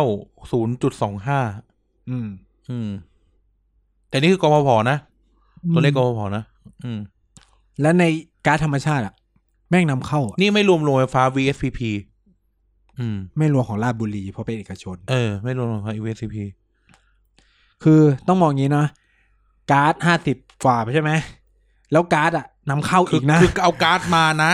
คือใช้เขาแค่เขียนว่าใช้ก๊าซผลิตไฟฟ้ากี่เปอร์เซ็นต์ เออแต่ไม่ได้ ไม่ได้บอก แต่ นะ โจทย์ ว่าก๊าซเป็นก๊าซของเรา เอ นะ อ คือโจทย์เนี่ยคือการ์ดมาจากที่อื่นไง เออ อันนี้คือเราผลิต ต้องต้อง อืม เก็ตคำนี้ก่อน อันนี้คือเรา เรา ผ ผลิ ลิต ต ของเรา เออ คือเราก็ไปหาวัตถุดิบมา ซึ่งอีวัตถุดิบอ่ะก็คือก๊าซที่นำเข้า เออ แล้วอย่าลืมนะว่าไอ้ไฟฟ้าส่วนอื่นที่จากลาวจากมาเลลำตะคองจนพาวัฒนา มันจะเป็นเรื่องของไอ้เอ่อกพพอีกนะ อืม อืม ไม่รวมโรงอื่นๆ นู่นนี่นั่น อืม คือบ้านเรามันจะเป็นระบบว่ากฟผมันมีหน้าที่เป็นคนซื้ออ ม ไฟฟ้าทั้งหมด อืมอืมอืม คือมึงผลิตอะไรได้ก็ต้องขาย คื ให้ อฟกอี ผ เกตมีหน้าที่ผลิต โจทย์คืองี้อีเกตมีหน้าที่ผลิต อืม การไฟฟ้าฝ่ายผลิตการผลิตของเขา จะซื้อจากเจ้าอื่นก็ได้ เออ เออ คือมันเป็นระบบผูกขาดต้องใช้บ้านเราก็คือ มันเป็นระบบ ผูกขาดที่แบบมึงยังไม่สามารถไปซื้อไฟฟ้าจากเอกชนได้ตรง เออ เออเขายังไม่ได้แบบนี้ก็คือยังไงกฟผก็คือคุมกฟผจะไปขายให้การไฟฟ้านครหลวง ไปขายให้การไฟฟ้า เออ ส่วนภูมิภาคต่อไป เออ นั้นกฟผก็จะไปลงทุนเนี่ยเขื่อนสยบุรีเขื่อนนู่นนี่นั่น เออ อ่า หรือแบบอ่า น้ำหนาว ก็คือโรงไฟฟ้าราชบุรีผลิตก็ขายให้กฟผต่อนู่นนี่นั่นว่ากันไป ทอกไอ้เรื่องแก๊สก๊าซเนี่ยง่าย ๆ เลยพอถ้ามีเวลามีปัญหากับพม่าเนี่ย แม่งแม่งซ่อมท่อซ่อมท่อ เออการซ่อมท่อของพม่าคือการเรามีปัญหาอะไรบางอย่า เคย ง ไม่เคยดูข่าวกันเหรอที่ว่ากฟผเอยอะไรเงี้ยต้องแบบโอ้เราจะต้องเอ่อคำนวณระบบการใช้ไฟฟ้าในภาคตะวันออกใหม่ทั้งหมดในช่วงสามสัปดาห์นี้เพราะว่าพม่าซ่อมท่ออย่างเงี้ย อืมภาคตะวันตกภาคใต้เนี่ยรับ เออ เต็มๆนะครับ คือถ้าพม่าตัดก๊าซก็คือภาคตะวันตกกับภาคใต้ตอนบนไฟดับหมด อืม เพราะโรงไฟฟ้าไม่มีก๊าซผลิต ความมั่นคงทางพลังงานเราน้อยมากเลยนะ น้อยน้อยแบบน้อยเฮี้ยๆน้อยจนแบบเอ คือ อ น้อยพอๆกับประเทศในยุโรปอะ คือคือคือก็ปัญหาของบ้านเราอีก พอว่าจะสร้างโรงไฟฟ้านิวเคลียร์ก็ไม่ได้ จะทำโรงไฟ จ ฟ้า บก็ ถ่าน คื หิ อน ไปถามว่าไปตั้งบ้านใครไง เออจะสร้างโรงไฟฟ้าถ่านหินไม่ได้ แล้วก็จะมีคนบอกว่า นี่ไง พลังงานหมุนเวียนนะซึ่ง อีเรื่องพลังงานหมุนเวียนเนี่ยต้องมาคุยกันให้ดีๆอีกว่า พลังงานหมุนเวียนมาพร้อมกับความไม่มั่นคง ใช่เพราะว่าเราไม่รู้มันจะหมุนเวียนได้เมื่อไหร่ พลังงานไฟฟ้าแสงอาทิตย์ ก็อยู่ได้แค่เช้า กลางวันนะอัน คือก ลางวันน่ะ คือเวลา daytime คุยกัน อะ อะคือแบบพอคุยกันเรื่องคือแบบตอนตอนที่ผมเรียนเนี่ยคือก็โหทำไมเราไม่ หมายถึงตอนเรียนปอตรีเฮ้ยทำไมเราไม่เป็นพลังงานหมุนเวียนให้หมดนู่นนั่นพอกูเริ่มไปคุยกับพวกวิศวะมากขึ้นคือพอเนี่ย พอเริ่มมาเรียนแบบสายพลังงาน คนในไซต์อะเออ เออมาคุยกับคนที่เขาเรียนหน้านี้คือเรามาจากรัฐศาสตร์ มันก็จะมาแบบ คิดนโยบายบนสิ่ง เรา ที่แบบ คือ policy คิดว่า maker เออทุกอย่างมันทำได้หรือแบบเออ พลังงานหมุนเวียนก็ใช้ ก็ ต้อง ทำ ใช้ สิ ได้นู่นนี่ ก็ นั่ ทำไป นอ่ะ เออ พอไปเจอพวกแบบ feasibility มันต่ำนะ มันจะ เออ มีปัญหาว่าหนึ่งคือคนแม่งใช้ไฟฟ้าตลอดเวลา แต่ว่า ไฟฟ้าผลิตได้แค่ตามแก็บ เออ เท่านี้ และศักยภาพในการสร้างระบบแบตเตอรี่ในการจัดเก็บของโลกนะต้องใช้ของโลก ยังมีศักยภาพไม่เพียงพอ ฉะนั้นเนี่ย ไฟฟ้าพลังงานแสงอาทิตย์จะตอบสนองเฉพาะช่วงกลางวันเท่านั้น อืม ในการในกระแสส่ง แล้วความเฮี้ยของประเทศไทยอีกคือ ระบบสายส่งเราไม่เป็นระบบไฟฟ้ากระแสสลับ มัน อืมอืม ก็คือคุณคือหม้อแปลงบ้านเรายังไม่เป็นดิจิตอลเออ คือ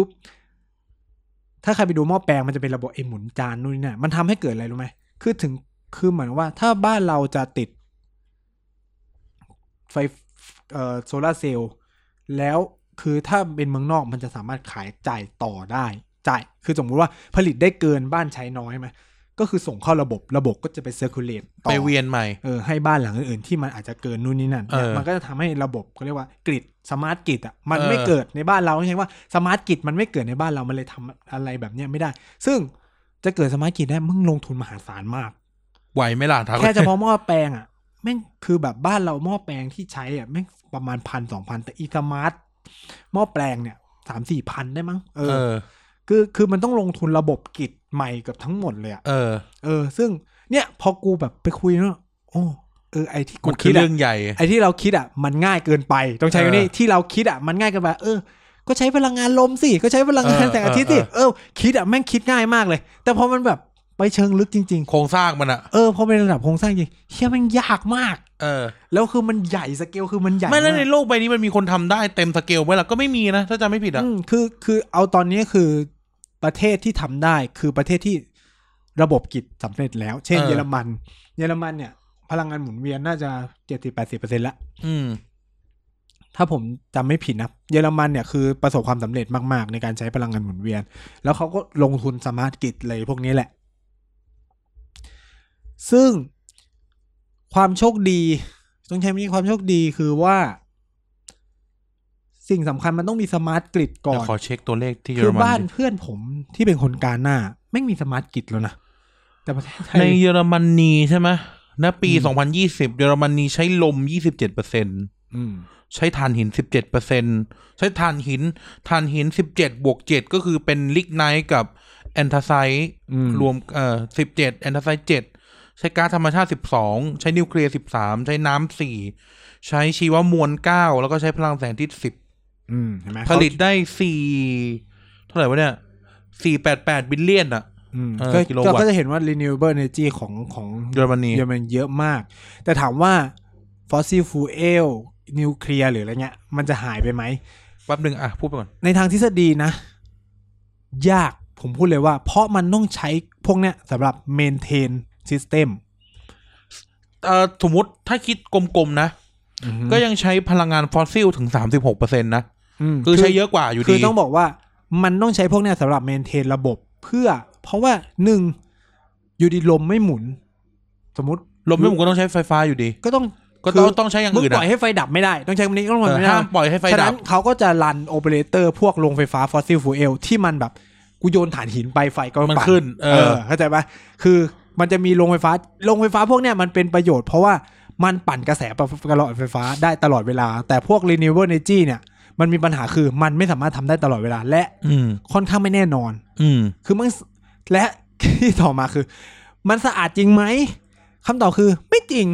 เออ ซิลิก้าที่ใช้ในการผลิต ก็จะก็ใช้อยู่ดี ก็คือมาจากไหนก็มาจากเหมือง เออ เออ คือมันไม่สะอาดจริง ๆ อ่ะ พอ เออ พอพอเราไปคือแบบด้วยความที่ อาจารย์ผมก็จะแบบเป็นเป็นคณะกรรมาธิการของจีนในดูเรื่องแบบเนี่ยเรื่องพลังงานด้วยนะอาจารย์ก็จะแบบบอกว่า เนี่ยแค่ได้ซิลิการได้มาถึงซิลิก้าแม่งปลดปล่อยคาร์บอนไดออกไซด์เยอะมาก ซึ่งแต่ว่าสิ่งนี้ไม่ถูกไปคิดคำนวณในการในการมองว่าโซลาร์เซลล์แม่งเป็นพลังงานสะอาด เออ เออเข้าใจไหมแล้วโซลาร์เซลล์มีอายุก็กี่กี่ปีเองสิบสิบห้าปีก็ต้องเปลี่ยนแผงอะไรประมาณเนี้ยเออ แล้วขยะพวกเนี้ยเอาไปไหน นู่นนี่นั่น เออ สิ่งพวกนี้ไม่ถูกคิดคำนวณนะผมจะพูดให้ฟังว่ามันไม่ถูกคิดคำนวณเลย อืม แล้วยังไม่รวมว่าเออการการได้มาซึ่งสิ่งสิ่งต่างๆ หรือแบบเอ่อกังหันลมกังหันลมเนี่ยก็มีปัญหามากกับระบบนิเวศพอสมควร คือ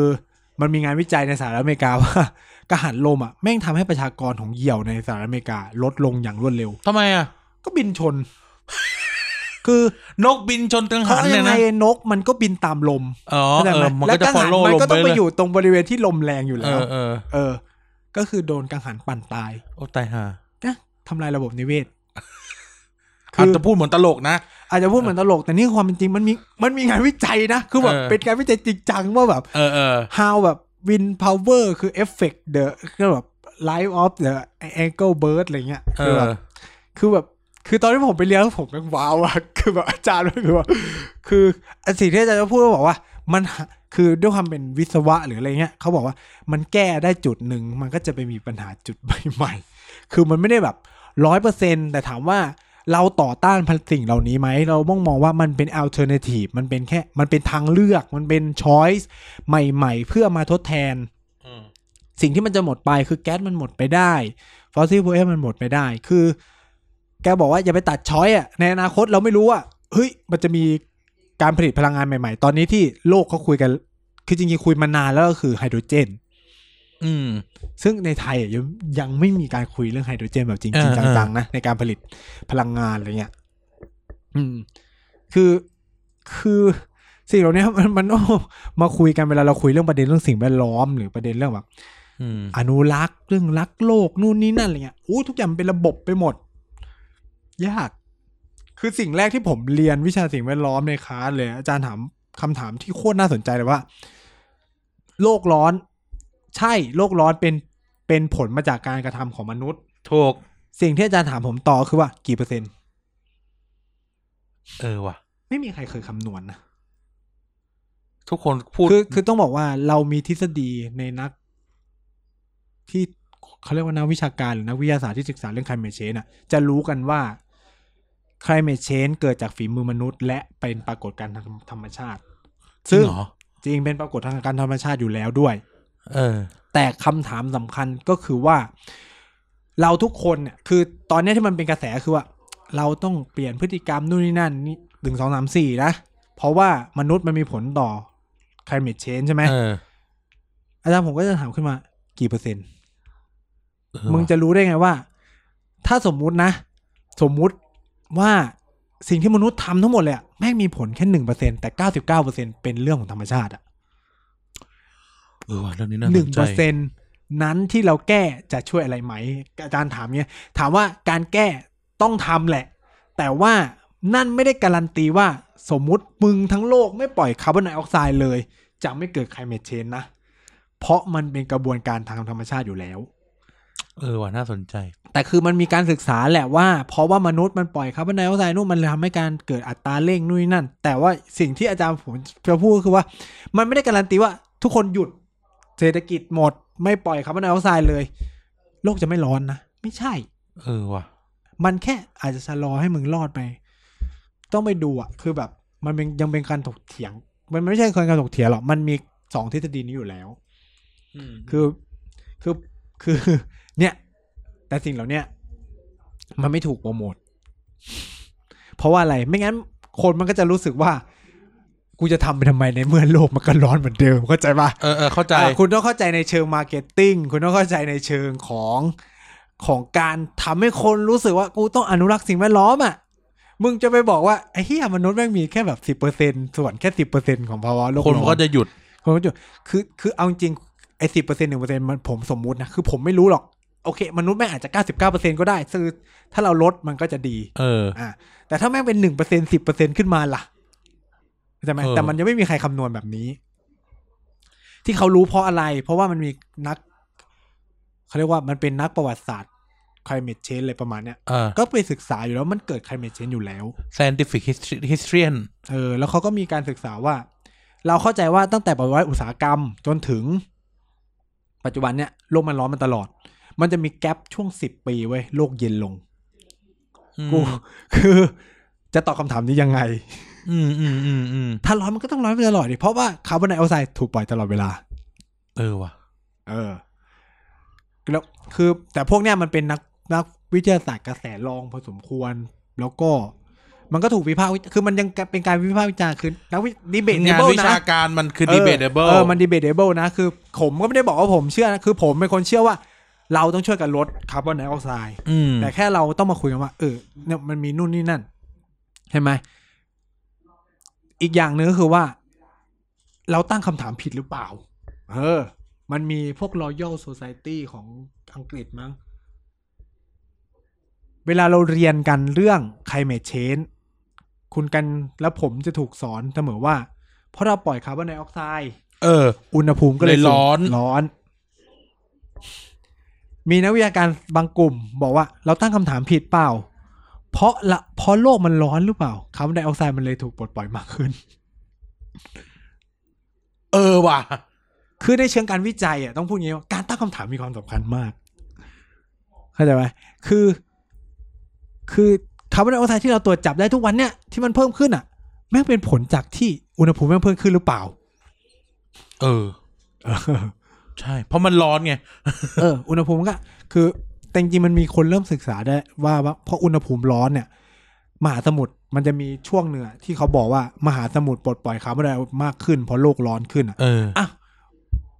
นั่นหมายความว่าอะไร มันก็มีความเป็นไปได้ว่าคาร์บอนไดออกไซด์มันเพิ่มขึ้น จากจำนวนที่ โลกมันร้อนขึ้นด้วยหรือเปล่า คือมันเนี่ยมันคือคือต้องบอกว่าเรามีสิ่งที่ไม่รู้อีกเยอะมากในประเด็นเรื่องสิ่งแวดล้อมนะ ไอสิ่งที่เรารู้ไม่อาจจะเป็นแค่แบบ เศษหนึ่งส่วนล้านเลยก็ว่าได้ในโลกใบเนี้ยยังไม่รวมว่าดวงอาทิตย์ไม่มีผลไหม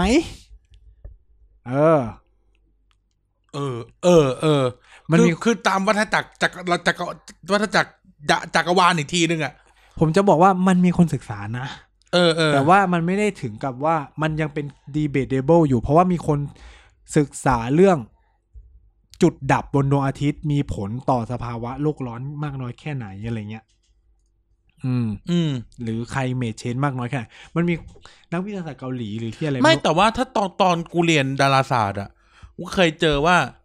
เอ่อ ถึงจุดหนึ่งอ่ะ ยังไงมันก็ต้องร้อน เพราะว่าดวงอาทิตย์มันจะขยายไปเรื่อยๆ ถูกป่ะ อืม เออ คือถึงจุดหนึ่งโลกมันจะฮีทอยู่แล้วถ้าพูดเป็นหลักหลักวิทยาศาสตร์อ่ะ อืม ก็เลยแบบ อ่ะตตกลงมันสัมพันธ์กันไหมล่ะนั่นก็น่าสน คือ ใจ เนี่ย คือ เอาจริง ๆ อ่ะ เวลาคนเทียบเรื่องภาวะโลกร้อนอ่ะ เออ เขาจะเทียบอะไรรู้ไหม เขาจะเทียบว่า อุณหภูมิก่อนปฏิวัติอุตสาหกรรม อืม แต่คุณการรู้ไหมว่า ก่อนหน้าเนี่ย โลกแม่งเคยร้อนมาแล้ว อ๋อ มีช่วงที่โลกเคยร้อน เหรอ เราเคยเจอกับยุคที่เรียกว่ายุคน้ำแข็ง อ๋อ ก็เป็นช่วงที่โลกเย็นใช่ไหม อ่าอ่าไอซี แต่เราไม่เคยเอาช่วงเวลานั้นมาเทียบนะ เพราะว่าเรา อ๋อ อ อ ยากจะ เพราะว่านักวิจัยอ่ะ มันอยากจะดูว่า การปลดปล่อยคาร์บอนไดออกไซด์ในยุคการปฏิวัติอุตสาหกรรมมันส่งผลยังไงไง เออ มันก็ เออ เลยไม่มีการเทียบย้อน อ่าอ่าเข้าใจ ไป ละ ถึ เข้าง ใจ แบบ เกตเกต เฮ้ยยุคที่โลกมันร้อนนู่นนี่นั่น ใช่ไหมล่ะ เออ อย่างที่รู้อะอารยธรรมโลกอะเมโสโปเตเมีย หรืออะอารยธรรมลุ่มแม่น้ำเสียนทุแม่งก็เจ๊งเพราะว่าน้ำท่วมจาก climate change ใช่หรือ ถามว่า เอ่อ ยุคสมัย เอ่อ นั้นแม่งปล่อยคาร์บอนไดออกไซด์ปะล่ะ น่าสนใจ น่าสนใจหรือ หรือแม่น้ำไนาย อืม เออที่แบบคนอียิปต์จะพูดว่าปีนี้ท่วม ปีนี้ไม่ท่วมอ่ะ เออ คือต้องเนี่ยเราก็ต้องมองเราต้องเผื่อใจ ผมต้องพูดอย่างนี้ว่าเผื่อใจไว้ว่า ถึงว่าทุกอย่างมันสะอาดร้อยเปอร์เซ็นต์เลยนะเรา ก็ไม่ได้การันตี เราก็ ใช่ไหม อาจจะหนีจาก climate change ไม่ได้ อันนี้ต้อง อ่า เผื่อใจไว้ โอเค เออ เออ น่าสนใจ คือคือ แต่ว่างานศึกษาวิจัยก็ต้องทำกันต่อไปแหละ เออเออ แต่ถามว่าการลดก็เป็นสิ่งจำเป็นคือมันดีต่อเราอ่ะ คือ ก็เอาสบายใจให้คำนี้ อืม คือแต่ที่ที่ที่จะบอกก็คือว่ามันก็ต้องเผื่อใจว่า climate change มันจะอยู่กับเราไปแน่นอน อืม แล้วมันก็มีแนวโน้มที่จะแรงขึ้นเรื่อยๆด้วย เอ่อ ต้องพูดอย่างนี้ว่า climate change หรือผลกระทบทางด้านสิ่งแวดล้อมเนี่ย มันไม่ได้มีลักษณะเป็นแบบ กราฟที่ขึ้นเป็นระยะ เข้าใจไหมคือหมายความว่า สมมุติว่า โลกร้อนขึ้นหนึ่งเปอร์เซ็นผลกระทบหนึ่งเปอร์เซ็นอะไรอย่างเงี้ยใช่ไหมหรือขึ้นสองเปอร์เซ็นสองเปอร์เซ็นมันไม่ได้เป็นแบบเส้นตรง มันจะมีลักษณะเป็นแบบนี้ครับผลกสระท วิ บ งเหรอ ผลกระทบของสิ่งแวดล้อมจากอุณหภูมิโลกเนี่ยมันจะเป็นแบบนี้หนึ่งเปอร์เซ็นผลกระทบไม่เห็นสองเปอร์เซ็นไม่เห็นสามเปอร์เซ็นไม่เห็นสี่เปอร์เซ็นปุ๊บร้อยเปอร์เซ็นเลย หรอ เออ จริงเหรอ ก็คือสมมุติว่าอุณหภูมิโลกขึ้นถึงสามร้อยเขาบอกว่ามนุษยชาติอาจจะสูญพันธุ์ได้เลย อืม เพราะว่าระบบนิเวศมันจะเจ๊งหมดเลยไง ก็ใช่ ทุกคนมันร้อนตายหมดอะเออง่าย เออมันจะเขาเขาต้องคือแบบ ถ้าใครไปดูสารคดีของอัลกอร์มันจะบอกว่ามันจะเหมือนกับว่า ๆ มัน inconvenient truth อะนะ เออ มันจะเหมือนกับเราอ่ะอยู่ในเขาเรียกว่าเหมือนกบที่กำลังโดนต้ม เออเออใช่ inconvenient truth ก็คือ ขงมัน พอมันเดือดแล้วเราก็กระโดดออกจากมันไม่ทันแล้ว เออ เนี่ เพ ย ราะ แหละ เราไม่รู้ตัวว่ามันเดือดไง ใช่นี่คือนี่คือความพิเศษของปัญหาสิ่งแวดล้อมหรือ เออ ใร แต่มีคนบอกว่าสารคดีเอากอก็ไม่ได้ถูกไปซะทั้งหมดนี่ แต่หมายถึงทฤษฎีในความสภาวะโลกร้อนอ่ะ เออ เอออันเนี้ยมันเป็นลักษณะแบบมันทำให้คนแม่งนิ่งนอนใจ เออ เออ ฉะนั้น คือผมก็ กลับมาย้อนกับคนที่ คือผมว่าเพิ่งเขียนไปในทวิตว่า มันจะมีคนจำนวนหนึ่งที่โพสต์ประมาณว่าไอ้พวกชนชั้นกลางทำไมชอบโรแมนติไซด์กับการอนุรักษ์ป่าอะไรประมาณ เอ เนี้ย อ เออ ซึ่งผมจะพูด คือผมก็พูดไปแล้วแหละ เขียนผมก็เขียนไปว่า มันไม่ได้เป็นการโรแมนติไซด์เว้ย มันเป็นลักษณะที่ว่าวันที่ป่ามันป่ามันมีความสำคัญในการดูดซับซับ CO2 อะ เอ นะ อ ซึ่ง มลพิษ มลพิษ ซึ่งเราเราเชื่อกันว่าใช่ว่าเราเชื่อกันว่าในเครื่องหมายคำพูด CO2 มันมีผลต่อ climate change ฉะนั้นป่าหายก็ไม่มีตัวซอฟ CO2 เออ ในการจับ เออ CO2 ไม่มีตัว ใช่ห อักษรเออถูก ก็เกิด เออ climate change นะ เมื่อเกิด climate change ก็เกิดผลกระทบทางด้าน อ่ะ สิ่งแวด นู่น ล้อม นี่นั่นภาวะ อ่า เรือนกระจกบลาบลาบลาบลา เอออายุเข้านู่นนั่นคนก็ตายนะ สิ่งที่เกิดขึ้นคือ กูที่เป็นคนอนุรักษ์สิ่งแวดล้อมไม่ได้เป็นคนที่ได้รับผลกระทบอย่างเดียว นะ บึงด้วย คนที่ด่ากูว่าเราแมนดีไซน์ก็ได้รับผลกระทบนะ เออ ทุกคนน่ะได้รับเท่ากันหมดนะ ไม่ได้มีใครได้รับ และความซวยกว่านั้นคือ เออ คนจน มันมีงานวิจัยอยู่แล้ว คนจนได้รับผลกระทบจากสภาวะ climate change มากที่สุด หรอทำไมอ่ะ ก็คือสมมุติว่ามึง สมมุติว่าเราสองคนอยู่ในสถานที่ร่ำรวยใช่ไหมเราก็อ่ะ รวยเฮียอะไร ร้อน มึงเจ๊งน้ำมันที่ สม ที่ ม แล้ว ติว่า สมมติว่าร้อนกูก็ร้อนกูก็แค่ซื้อแอร์มาติด เออ ร้อนก็เนี่ยติดเนี่ย เออ แอ ติดแอร์ร์ ไป นู่นนี่นั่น กูจะติด ใช่ไหม สักแปดตัวก็ได้ห้องหนึ่ง สมมุติคุณเป็นเกษตรกรอ่ะ ฝนไม่ตกอ่ะ ข้าวปลูกข้าวไม่ขึ้น เออผมว่าผมกับคุณการเป็นข้าราชการกินเงินเดือน ฝนไม่ตกก็ไม่ได้มีผลอะไรกับผม เงินเดือนก็เข้าเหมือนเดิม เออ แต่คนปลูกข้าวเจ๊ง เออ เนี่ยก็ยิ่งตอกย้ำความเหลื่อมล้ำ อืม มันมีคนศึกษานะ เรื่องใครเมทเชงกับประเด็นปัญหาความเหลื่อมล้ำว่าไม่ตอกย้ำมันห่างกันมากขึ้น เอออ อะไรเงี้ย แล้ว ก็ ก็ เว เวลา ลาแรงอ่ะ เวลาแรงอ่ะ ข่าวไปดูช่วงนี้ชี้แนะก็ได้ เวลาแรงอ่ะมันไม่มีคนรวยมาเดือดร้อนกับความแรงนะ เออ เออ คืออันนี้เราไม่ได้เราไม่ได้พูดในเชิงเหยียดชนชั้นหรือนะ แต่เราพูดให้เห็นเชิงโลจิกว่า เออ มันเป็นเรื่องของทุกคนอ่ะ คนที่ อนุรักษ์และคนที่ไม่อนุรักษ์อ่ะ เมื่อดูมส์เดย์มันมา อืม ก็ตายคู่อ่ะ เออ เออ แล้วคนรวยใช่ไหมแล้งมาพร้อมอะไร Food Security เออ โอ้คุณรู้ไหมประเทศที่มี Food Security สูงมาก ๆ ในในเอเชียตะวันออกเฉียงใต้คือประเทศอะไร ไทย สิงคโปร์ จริงเหรอ เออ นี่ไง ประเทศรวยก็กูมีปัญญาซื้ออะเข้าใจปะ กูมีปัญญาซื้ออะ เออ กูไม่จำเป็นต้องมีที่ปลูกเกษตรเองอะแต่กูมีปัญญาซื้ออะ เดี๋ยวนะ อันนี้เราวัดฟู้ด e c u r i t y จากอะไรอ่ะ มันมีการจัดไอันนี้เหมือนว่าซัพพลายเชนของระบบอาหาร ไม่แต่สมมติว่าอันนี้กูพูดในสมมติกูพูดในคนเรียนไออาถ้าเราชัดดาวน์ระบบพวกนี้หมดอ่ะทำในสิงคโปร์ทำไงอ่ะ อันนั้นก็น่าจะเป็นประเด็นของความมั่นคงอย่างอื่นหรือเปล่า ก็ อันนี้ ไอ้เหี้ย ผม ก็ความ ผมไม่รู้ มั่นคงทาอะงอาหาร ก็ต้องไป น่ะ ดูในเมเจอร์ของเขาในการวัด ก็คือ นะ ตอนกูเรียนเรื่องความมั่นคงทางอาหารน่ะ ม คือความมั่นคงทางอาหารแม่งโจทย์อยู่ที่ว่าคุณสามารถเซิร์ฟตัวเองได้ถึงจุดไหนไง อืม เออดังนั้นแบบเราถึงบอกว่าเออไทยมันมีความมั่นคงทางอาหารค่อนข้างสูง คืออในแง่ที่ว่าเราสามารถผลิตอาหารได้เกือบครบวงจร ในตัวเองเนี่ยนะ ใช่ในตัวเอง เออ ก็เลย ก็เลยสงสัยว่าถ้าสมมติเราเอาสิงคโปร์สิงคโปร์เป็นเกณฑ์อะแล้วเราก็พูดเหมือนสมมติเราย้อนกลับไปเรื่องซัพพลายเชนน้ำมันจีนอะ อืม ก็ถ้าเกิดมันถูกคัดดาวน์ปั๊บ มันถูกตัดลายปั๊บอะสิงคโปร์จะเอาอะไรกิน อืม คือสมมติว่าวันหนึ่งเงินเงินเงินเหลือเป็นแค่กระดาษอะ อืมก็อาจจะมองในมิตินั้นได้เหมือนกั เออเออก็เลยถึงสงสัยอันนี้ตั้งตั้งคำถามไปเฉย อืมอืมอืมอืม อืม นะครับ ก็คือประเทศที่ร่ำรวยต้องบอกให้จะมีโอกาสรอด เออ คือถึงทุกอย่างมันคัดอะคือถามว่าคนที่มันปลูกได้อะมันก็ต้องการราคาที่ดีที่สุดเปล่าวะ แม้แต่ถ้าพูดถึงเรื่องความมั่นคงทางอาหารมันคือปลูกได้เพื่อกินไง มันไม่ใช่ปลูกเพื่อขายไง เหมือนเหมือนโจทย์ เหมือนโจทย์เรื่อง แต่ เรื่ ชาวแต่ มัน ชาวนาก็ต้องซื้อข้าวกินนะ ก็ไม่ไม่ก็คือถึงถึงเพื่อปลูกกินเองได้ไง คือมันมีโจทย์ว่าญี่ปุ่นนะมันมีกฎหมายข้อกฎหมายเรื่อง Food Security Act อะที่พูดเหมือนกับว่า รัฐอะมันมีความรัฐมีความจำเป็นที่จะต้องเมนเทนความสามารถในการเพาะปลูกให้ได้ประมาณสามสิบห้าเปอร์เซ็นหรือสักอย่างอะจำไม่ได้แล้วกฎหมายมันแก้แล้วมั้งเออคือ ยังก็ต้องเมนเทนให้ตัวเองปลูกได้เพราะนี่คือ Food Security Act เออ เออ คือตอนแรกผมเข้าใจว่า ผมอาจจะพูดผิดนะ ผมไปดูคือแม่งจริงว่ะสิงคโปร์แม่งอันดับหนึ่ง เออ กูว่ามันประหลาด โอเวอ อะ ร์ออสกอร์ได้ 85.9 เป็น affordability 94.3% quality and safety 78.1% เนี่ยมันต้องไปดูว่า food security ของมันอะคือมองมองในแง่ไหนเว้ย เออ เออ แต่สำหรับสำหรับกูอะใน global food security index ปี 2018 เออ อันดับสามประเทศไทยนะครับ เออ คือกูมองในฐานที่ว่ามันสามารถเซิร์ฟตัวเองได้หรือเปล่าแค่นั้นเอง เฮียแม่งเป็นอันดับหนึ่งของโลกเลยเฮีย มันเป็นไปได้ไงวะ มันว่าจากเกณฑ์เฮียอะไรวะ ไม่รู้ มึงทำลายตำรากูหมดแล้วมั้งเนี่ย อันดับหนึ่งของโลกด้วยเออทำจัดทำโดย Economic Intelligence Unit เออ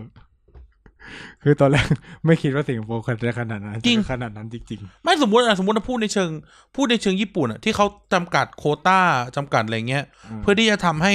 ประชากรเกษตร ๆคื กร ผมว่า ในประเทศอะ ใน มันปลูก เกณฑ์ในมุมมองของการแหละก็คือแบบ เออ ก็ในเมื่อมึงปลูกเองไม่ได้แล้วถ้าทุกอย่างมันคัด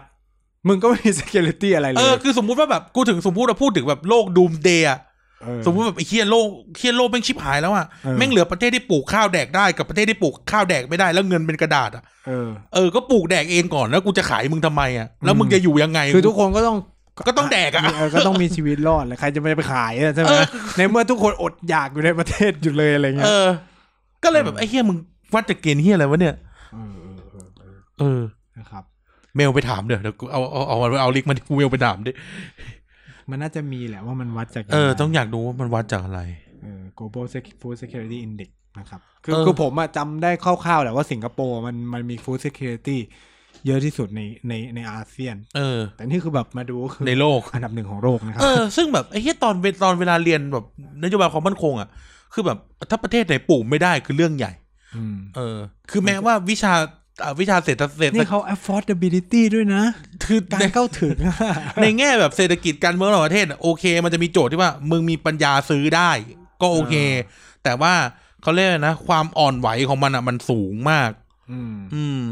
เหมือนเคสแบบเคส ไม่งั้นอ่ะไอ้เทียประเทศอย่างแบบไอ้โลกรัฐอย่างดูไบอะไรเงี้ยกาตาร์ก็จะพยายามปลูกผักในทะเลทรายไปทำไม อืม เออใช่ไหม นี่เหมือนเขาเปรียบเทียบระหว่าง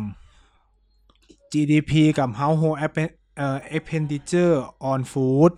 อ่า คืออันเนี้ยเขาวัดว่าเขามีปัญญาซื้อไง ใช่ แต่เขาไม่ได้วัดแบบ เหมาะซับ plantation น่ะ แพ เอ ล อ นเทชันอะไรเงี้ย เขาไม่ได้วัดแพนเทชัน เออมันก็อาจจะแบบเนี่ยคือ อันนี้ก็จะสอนเราเหมือนกัน ว่า เวลาดูอะไรอ่ะ เวลาการดูอินเด็กซ์ต่าง ดูอินโฟกราฟิกอ่ะเออ ๆ ช่วยไปดู measurement คืออย่างล่าสุด อันนี้เมาส์นอ เมากส์ เรื่องนิดนึงเมาส์เมาส์เมาส์เมาส์เมาส์ เสรีภาพทางวิชาการ เออ อันเนี้ย ที่ว่าแบบศูนย์จุด อุ๊ยประเทศไทยต่ำจังเลย คือผมมาไปดูเมชคือ ครูท่านหนึ่ง ใช่ไหมครูท่านหนึ่งที่ติดตามรายการเรา ได้ส่งมาถามน้องคิดยังไงครับดูดิด้านคือต้องบอกว่าอันเนี้ยจัดปีแรก คือผมไม่ได้มีความคิดเห็นอะไรมาก ผมก็ตอบพี่เขาไปตอบครูท่านครูที่ผมเขาเล่านับถือคนนี้ไปว่า เออ เนี่ยคือผมว่าเข้าไปดูตัวชี้วัดมาแล้วมันมีอะไรที่มันค่อนข้าง เป็นไปได้แหละ ที่ทำไมเขาถึงจัดว่าเราไม่มีเสรีภาพ คุณคุณการรู้ไหมเขาถามคำถามว่าอะไร เขาถามว่าอะไร เขาถามว่า คุณมีเสรีภาพในการคิดงานวิจัยได้อย่างอิสระเลยไหม เอ้าไม่คำถามมัน คืออย่างแรกนะเขาถามเอ็กซ์เพรสที่อาจจะไม่ได้อยู่ในประเทศเรานะสองพันคน เออ คือต้องพูดอย่างนี้ว่าระบบการทำวิจัยของประเทศกำลังพัฒนาเกือบทั้งโลกเลยนะ เออ เป็นระบบเขียนข้อเสนอขอทุน อ่าใช่ ฉะนั้น อย่าว่าแต่ทั้งโลกเลย ที่จริงแล้วอ่ะ ในต่างประเทศอ่ะ ก็ต้องเขียนข้อเสนอขอทุน แต่ว่าแค่ว่ามันเปิดโอกาสให้ขอได้หลากรูปแบบเพราะเขามีตังค์จะให้ เออ เออ คื พู อ ดกัน อย่าง ตรง ไทยอย่างจีนหรือในหลายประเทศอ่ะคุณต้องตอบยุทธศาสตร์นะเขาจะมียุทธศาสตร์เขาจะมีว่ามึงควรจะทำเรื่องอะไร ฉะนั้นเนี่ยถามว่านี่มันเป็นการไม่มีเสรีภาพหรือเปล่า ซึ่งเนี่ยเขามองว่าก็ถือว่าไม่มีเสรีภาพ เพราะว่ารัฐกำกับดูแลการจะทำงานวิจัย ซึ่งคำถามเราคือว่าเราในฐานะประเทศกำลังพัฒนา สมมุติว่าแม่งมีอาจารย์ร้อยคนอยากเขียนงานวิจัยเรื่องปรัชญาหมดเลย มึงจะใช้ทุนไหม ๆ ไม่ต้องทำเฮียอะไรกันแล้ว เออ คือรัฐที่กำลังพัฒนาก็ต้องการทาร์เก็ตบางอย่างในการพัฒนาประเทศเปล่า เออ อันเนี้ยต้องไปดูนะ คือมันมีคำถามที่ผมรู้สึกว่า เฮ้ย อันนี้ก็นับเหรอวะอะไรเงี้ย ย้อนกลับไปถามญี่ปุ่นเมื่อห้าสิบปีที่แล้ว แม่งจะอยู่ต่ำกว่าไทยอีก เพราะว่ามิมิมิติแม่งนำทุกอย่างเลย เออ เนี่ย คือกูต้องคุณเราต้องมองว่าประเทศกำลังพัฒนาทั้งหมดมันเป็นรัฐนำการพัฒนา ฉะนั้นเนี่ย เนี่ยยิ่งตอนเนี้ยไทยแม่งจะยิ่งหนักเลย มึงต้องเขียนตอบโจทย์พัฒนาชาติ 20 ปีหรืออะไรเงี้ยทั้งนั้นอ่ะ เอ้ยแต่อย่าอย่าคิดว่ามันอย่าคิดอย่าคิดว่ามันตลกนะ เพราะว่ามันมีความจำเป็นนะ จำ ใน เป็น การผลิตงานวิชาการของของหน่วยงานการศึกษาเพื่อที่จะตอบสนองต่อการพัฒนาประเทศอ่ะ เพราะมันคืออินโนเวชันมัน เออ คือองค์ความรู้ใหม่ ๆ คืออย่างอย่างครั้งหนึ่งช่วงที่กระแสเรื่องนั้นกำลังแรงๆ เรื่องไปดวงจันทร์อ่ะ เออ กูไม่มีปัญหานะกูพูดตรงๆนะ กูผมไม่มีปัญหา กูไม่มีปัญหากับคำว่าคำของอาจารย์เนกว่าเราจะไปดวงจันทร์ อืม หรือเราจะไปอวกาศ ปัญหามีอยู่อย่างเดียวคือว่ามันไม่ใช่ตอนนี้ อืม เออแต่ว่าถามว่าในพูดถึงในในแง่ในแง่วิวัฒน์อะไรนะพัฒนาการ อืม มันคือองค์ความรู้เต็มไปหมดเลยนะ พลังงานองค์ความรู้อวกาศ องค์ความรู้เรื่องไฟฟ้า องค์ความรู้วิศวกรรม ระหว่า อย่าลื ง ม ทางของมันอะระหว่างทาง เออ กว่าจะไปดวงจันทร์อะแม่งพัฒนาองค์ความรู้เยอะมาก อย่าลืมนะแท็บเล็ตโทรศัพท์มือถือ ระบบอินเทอร์เน็ต ระบบโครงข่าย ดาวเทียมอะไรเงี้ยเกิดขึ้นมาจากการวิววิวกะเกิดวิวัฒนเกิดจาก จาก วิวั การ ฒนา จะ การอวยพายามจะ กาศ ส่งไปอวกาศ เออ ทำไม สเปซเรสอ่ะ เออ เออแต่โอเคเราเข้าใจว่ามันไม่ใช่เวลานี้ เพราะประเทศเศรษฐกิจมันเฮี้ยมาก แต่ อ้าวทำไมเราไม่คิดว่ามันจะกลายเป็นอุตสาหกรรมใหม่ ไม่ไม่แต่เรารู้สึกว่าถ้าไปลงทุนตุ้มไปเลยอ่ะมันยังไม่มันยังไม่ตอบโจทย์ไงเพราะว่ามันไม่ทำกำไรตอนนี้เราพูดในสถานะสมมติเราพูดในฐานะนักลงทุนอ่ะมันไม่ทำกำไรตอนนี้แน่ๆ เราอยากได้อะไรที่มันเซิร์ฟเศรษฐกิจแก้ปัญหาเศรษฐกิจตอนนี้ให้ได้ก่อน นี่ไง คุณมองว่าช็อต ผมไม่ได้มองแบบช็อต เนี่ย ถ้าคิดแบบนี้อินเดียก็ไม่มีไม่ได้ไปดวงจันทร์หรอก เออทำไมเฮียอินเดียแม่งคนยังคนยังไหว้ควะคนยังไห ผ ว้ มจะ บบว อก อยู่เล ว่า ยอะ อินเดีย แต่กู คุ ก็ ณ ยัง คิดว่า ไม่คิด อิน ว่า เดียมี ไม่ โค ค ร วรง การอวกาศตอนไหน สามสิบกว่าปีที่แล้วอะ เออตั้งแต่ประเทศได้รับเอกราช พูดเป็นเล่น จริงมึงไปเสิร์ชเลย องค์การอวกาศ จรวดอัคนีเนี่ย ตั้งนะแต่แบบพันพันเก้าร้อยห้าสิบเอ็ดอะไรเงี้ย อ๋อ อินเดียก็คือตอนนั้นอินเดียเกิดอะไรรู้ป่ะเกิดฟาร์มมีนด้วย เอออดอยาก แต่ว่าเอาเงินอะไปลง ลง ทุน อ โคว รง กาส การอวกาศ แล้วทุกวันเนี้ยก็คือส่งส่งร้อยกว่าดาวเทียมขึ้นไปพร้อมกันได้คือคือผมผมจะมองว่า คือสมมุติว่าการลงทุน คือต้องบอกว่า ผมมารู้สึกดีใจนะ ที่เห็นอะไรแบบนี้ เพราะว่าประเทศที่น่ะไม่เคยลงทุน R&D เลยทำให้เราอะซื้อเทคโนโลยีอย่างเดียว เออจริง อันนี้ก็น่าสนใจก็คือ คือ ว่าประเทศเรา ผมอ ประเทศเรา คือผอจจไม่ทำ ม มา องทุกคนว่า อยากให้มองว่าสิ่งเหล่านี้มันเป็นการลงทุน R&D เว้ยอย่าเพึ่งคือแบบ แล้วก็มองว่า เออ มันอาจจะเป็นอุตสาหกรรมอนาคตด้วยอะไรเงี้ย ระหว่างทางคือแน่นอนคือการส่งดาวเทียมหรือส่งจรวดไปดวงจันทร์ได้แม่งมาพร้อมกับการผลิตขีปนาวุธได้แน่นอน แล้วก็อย่างที่การบอกระหว่างทางของกว่าจะมันมีทั้งระบบอินเทอร์เน็ตทั้งฟิสิกส์นู่นนนั่นคือสิ่งที่ผมอยากบอกคือว่า เออ แม่งนักวิทยาศาสตร์ไทยแม่งจะได้มีงานทำทันที เออจริง คือแบบทุกวันนี้คือคนจบวิทยาศาสตร์ไทยเก่งเยอะมากนะ แต่มันไม่มีตำแหน่งงาน เท่ากับ ต้องไปทำงานโรงงานหรือไม่ก็แบบ คือถ้าใครเก่งๆเลยอะก็ไปอยู่เมืองนอกอะไรเงี้ยเพราะว่าตำแหน่งงานในไทยมันไม่มีอ่ะแต่เนี้ยเออมันเป็นการเปิดโอกาสให้คนที่จบวิทยาศาสตร์จะมีงานทำเออผมผมคิดแค่นี้เลย แล้วก็ กูจะพูดอะไรแล้วว่ากูเลยลืมเลย เอาวตายฮะ เออเออแล้วเรามาคุยเรื่องดวงจันทร์กันได้ไห เราเมาส์ไง เราเมาส์เสรีภาพทางวิชาการไง อ๋อเออเออเออคือผมจะบอกว่าจีนเนี่ย ก็เป็นอย่างที่คือเรื่องที่บอกว่า เออจีนมันอยู่ต่ำมากนะ คือเพราะว่ารัฐบาลจีนกำกับการทำวิจัยหมดเลย แล้วใช้ระบบทุ่ม อืม คำถามคือว่าไม่มีเสรีภาพทางวิชาการนะ แต่มึงเป็นชาติแรกที่มี 5G นะมึงเอาแบบไหน เออ เพราะคือกูทุ่มอ่ะ ก็คือพวกมึงที่เป็นวิศวกรรมคอมพิวเตอร์จากเปจิงและชิงหัว กูจะให้เงินมึง ถ้าใครขอทุนในการทำ 5G อืม นี่ถือเป็นการบังคับนะ ไม่ให้มีเสรีภาพในการทำวิชาการนะ อืม คือ คือคุณอยู่ในเปจิงและชิงหัวคุณอาจจะแบบเฮ้ยฉันอาจจะอยากไปคิดทุกซุปเปอร์คอมพิวเตอร์รุ่นนั้นแต่รัฐบาลแม่งมีงบแค่เรื่อง 5G อ่ะ อืม เออ อยากทำก็ทำไปแต่หาเงินเอง เออ ใช่ เออ คือลักษณะจีนมันเป็นแบบนี้ คืออย่างอย่างอย่างแลบที่ผมทำเนี่ย มึงจะไม่ทำเรื่องพลังงานก็ได้ แต่กูไม่ให้เงินมึงนะ เอองั้นก็เลยเป็นคำถามใหม่ว่าถ้าเมเจอร์เมนต์เนี่ยคำถามว่าเสรีภาพวิทางวิชาการคือเสรีภาพในการให้ทุนเหรอ กูไม่รู้อะ ก็ใช่ คือ ก็ถึงเป็นคำถามไง คือคำถามมันเป็นแบบนี้ คือพบคือไม่งไปถามแบบ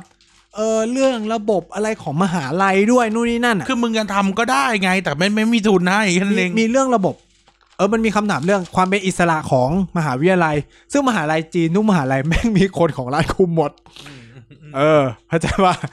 เออ คือเขาคือ แต่ถามว่า productivity ของงานวิจัยของเขาอะที่ออกมา คือแม่งเป็นชิ้นเป็นอันที่มีผลต่อเศรษฐกิจอะ 5G อีหัววง หัวเว่ยอีอะล่าสุดแม่งทำอะไรไม่รู้ว่าเส้นใยนาโนที่แบบเรืองแสงได้ด้วยอะ อืมอืม เออ หรือแบบทำอะไรว่าใยแก้วนำแสงอะไรที่อยู่ใต้น้ำอะไรเงี้ย คือ productivity เป็นแบบเนี้ย แต่มันอยู่บนฐานที่ มึงก็อาจจะไม่มีเสรีภาพทางวิชาการ อืม เพราะว่ามึงต้องอยู่ภายใต้การดูของพัก และก็ทุนนะ เออ คือสิ่งที่จะต้องถามกับอินเด็กนี่คือว่า เสรีภาพทางวิชาการแม่งจำเป็นเปล่าวะ อืมอืม ในเชิงวิทยาศาสตร์นะ อืมอืมอืมอืม โอเค สังคมศาสตร์มัน debatable ซึ่งถามว่าอาการอยู่ญี่ปุ่นอ่ะ นักวิชาการญี่ปุ่นแม่งเขียนประวัติศาสตร์ญี่ปุ่นได้แบบอิสลามให้ทำวิจัยอ่ะ ถามว่าทำแบบอิสระได้ไหมได้ ได้ได้ได้ ในการทำวิจัย ได้ได้ อืม ไม่ได้มีปัญหาอะไร หื เออ แต่มันก็แค่อยู่ว่าแต่เดี๋ยวนี้มันไม่ค่อยมีนักวิชาการออกมาทำเรื่องนี้เท่าไหร่แล้ว มเพราะว่าแบบในญี่ปุ่นมันจะมีเคสแบบตอนหนึ่งที่แบบ เรื่องประวัติศาสตร์อะไรวะ ช่วงสงครามโลกไหมที่มันมี debatable กันนาน คือ มาก คือมันจะไม่ค่อยมีปัญหาในเชิงวิชาการ มันจะมีปัญหาเชิงพับลิก ซึ่งไม่เหมือนกันไง การออกข้อสอบอะไรเงี้ยใช่ไหม ไม่ไม่ไม่คำว่าปัญหาเชิงพับลิกหมายถึงว่า อ๋อ สุโมนจุประชา ประชาชนธรรมดา ประชาสังคมอ่ะ มองยังไง มันจะคิดอีกแบบหนึ่ง อืมอืม คือในเชิงวิชาการไม่มีปัญหา คือ อะไร ผมว่าเรื่องเสรีภาพทางวิชาการมันจะมีปัญหาในสายสังคมศาสตร์ไหมเพ ใช่ ราะว่ามันมีความเป็น subjectivity สูง คือประเด็นก็คือว่ามันเล่นกับมันเล่นกับพับลิกไง อืมมันมีความเป็นแบบปัจเจกถูง คือส่วนหนึ่งแต่คือต้องบอกว่างานวิชางานงานเชิงสังคมศาสตร์เป็นงานเกี่ยวกับพับลิก อืม ย้อนกลับไปตอนต้นสุดนะย้อนกลับไปตอนต้นสุดนะสมมติว่าไม่มีงานวิจัยออกมางานหนึ่งแล้วแบบคอนแดมเรื่องบางกอยมาก ๆอ่ะ อืม ยอมรับได้ไหม อืม เออ รับได้ไหม อืม เอออก็คือเหมือนอ่ะสมมติเหมือนพูดเหมือนงานเหมือนงานเรื่องเจ้าอ่ะ อืม เออ รับได้ไหม เออ แต่ก็ทีนี้แล้วดีเบตได้ไหม เออ เออเวลามีคนมาดีเบต ก็ก็ไปบอกว่าเขามั่วบ้าง บอกคือสุดท้ายแล้วเสรีภาพทางวิชาการแม่งไม่ได้มาแม่งไม่ได้เกี่ยวกับรัฐขนาดนั้นนะมันเป็นเรื่องของพับลิกอะ เออ พับลิกรับได้ เก็บไว้ ขาดห ก่อนเก็บไว้ก่อนเก็บไว้ก่อนอันนี้กูกันนี่กูตั้นมี เป็นออเดิร์ฟอันนี้เป็นออเดิร์ฟ ชัยยันชัยพรออกมาโจมตี ถามว่าทำไมรับไม่ได้ อืม ไม่เคยอ่ะฟังนะ ไม่มีใครไปเถียงชัยยันเชิงหลักฐาน ที่ชัยยันเอามาพูด มีแต่คนไปบอกว่าชัยยันเป็นสลิม อืม เนี่ยเสรีภาพทางวิชาการอยู่ตรงไหน เออ อืม เขาก็บอกว่าก็ต้องก็เขียนบทความมาตอบโต้กันสิ ก็ใช่ไง ก็ไม่ เออ ก็ไม่ต้องเขียนบทความก็ได้ก็ จริงจแค่ริงๆมัน ชี้ให้ดู จริงๆอะมันไม่จำเป็นต้องเขียน คือการโต้เถียงกันทางวิชาการไม่ได้ไม่จำเป็น ไม่ ต้อจำง เป็นต้อง เขี เขี ย ย นบนบ ท ทคคาววาม ม สู้ สู้ กั กัน นนะเออ แค่การตีว่าหลักฐานคุณมีปัญหาก็ถือว่าเป็นการ แค่สมม ถก ติอ เถี ยู่ ย ใน ง งานเสวนาแล้วยกมืออะกูก็ทำมาแล้ว เออก็ถือว่าเป็นการถกเถียงทางวิชาการแล้วนะ อืม คือกูกูไม่เข้าใจกับการที่แบบต้องเขียนบทความออกมาตอบโต้สิ แบบ อืม เอ้า การที่กูชี้ว่า เอ้ยกูกูอยากเก็บไว้อีกเทป นึง อ่ะพอเลิก เออ ครับ ก็คือ อืมอืม เออ ก็คือ เนี่ย อันนี้ก็ออเดิร์ฟสำหรับเทปหน้า ไม่รู้ หน้าไม่รู้ว่าเทปไหนนะ แต่ก็คือสิ่งที่ผมจะพยายามพูดก็คือว่า เฮ้ย การอนุรักษ์สิ่งแวดล้อม เออ อะไร เดี๋ยวเบรกก่อน เออ เออพูดเลยก็ได้ เดี๋ยวเบรกไปเข้าห้องน้ำก่อน เออเออ อ่ะกลับมากลับมาเรื่องเซฟธรรมชาติหน่อยแล้วมีมิติไหนที่เรายังไม่ได้คุยกันอีก อ๋อ จริง ๆ แล้วอ่ะ คือเวลาเราคุยกันเรื่องเรียกว่าเรื่องสิ่งแวดล้อมจะแก้ปัญหาสิ่งแวดล้อมไง เราจะมาพร้อมกับช้อยเนี่ย รถไฟฟ้า รถพลังงานไฟฟ้า เอ ใช่ไหม อ พลังงานสะอาดนู่นนนั่น นู่นนี่นั่น แต่สิ่งที่ผมรู้สึกว่ามันหายไปจากหน้าสื่อและความคิดของคนไทยเลยคือเรื่องประหยัดพลังงาน ประหยัดพลังงาน หรือการใช้พลังงานอย่างมีประสิทธิภาพอะ energy เออ efficiency คือ เออเออ คือ คือในสายพลังงานอะคือ เอาจริงสิ่งที่แม่งจะช่วยโลกได้ง่ายที่สุดเนี่ย คือการลดใช้พลังงานนะ เออ เออเออ เพราะว่ามึงไม่ต้องผลิตเพิ่มขึ้น ใช้ให้มันน้อยลงอ่ะ เออ คือหากระบวนการวิธี หรือแบบทำไมเราถึงคิดเรื่องรถไฟฟ้าเป็นช้อยแรก แทนที่จะพัฒนาระบบขนส่งมวลชน เออ ก็คือใช้น้ำมันให้มันน้อยแต่ว่าอันเถอะ เออ ก็คือช้อยพวกเนี้ยมันกลับไม่ถูกคิดคือแบบ ต้อง ถูก บอก พูด ว่า ถึงน้อย ผมอะไม่ได้ต่อต้านเรื่องเออพลังงานหมุนเวียน คือที่เล่าไปว่าเออพลังงานหมุนเวียนหรือพลังงานสะอาดมันไม่ได้สะอาดจริง ไม่ได้จะบอกว่าเฮ้ยเราไม่ต้องทำอะไรพวกนี้นะ เออ แต่แค่จะพูดว่าเฮ้ยมันก็มีช้อยอื่น ๆ ที่มันก็ช่วยโลกได้โดยที่แบบไม่ต้องทำอะไรพวกนี้ด้วย เออ เหมือนกัน ซึ่ง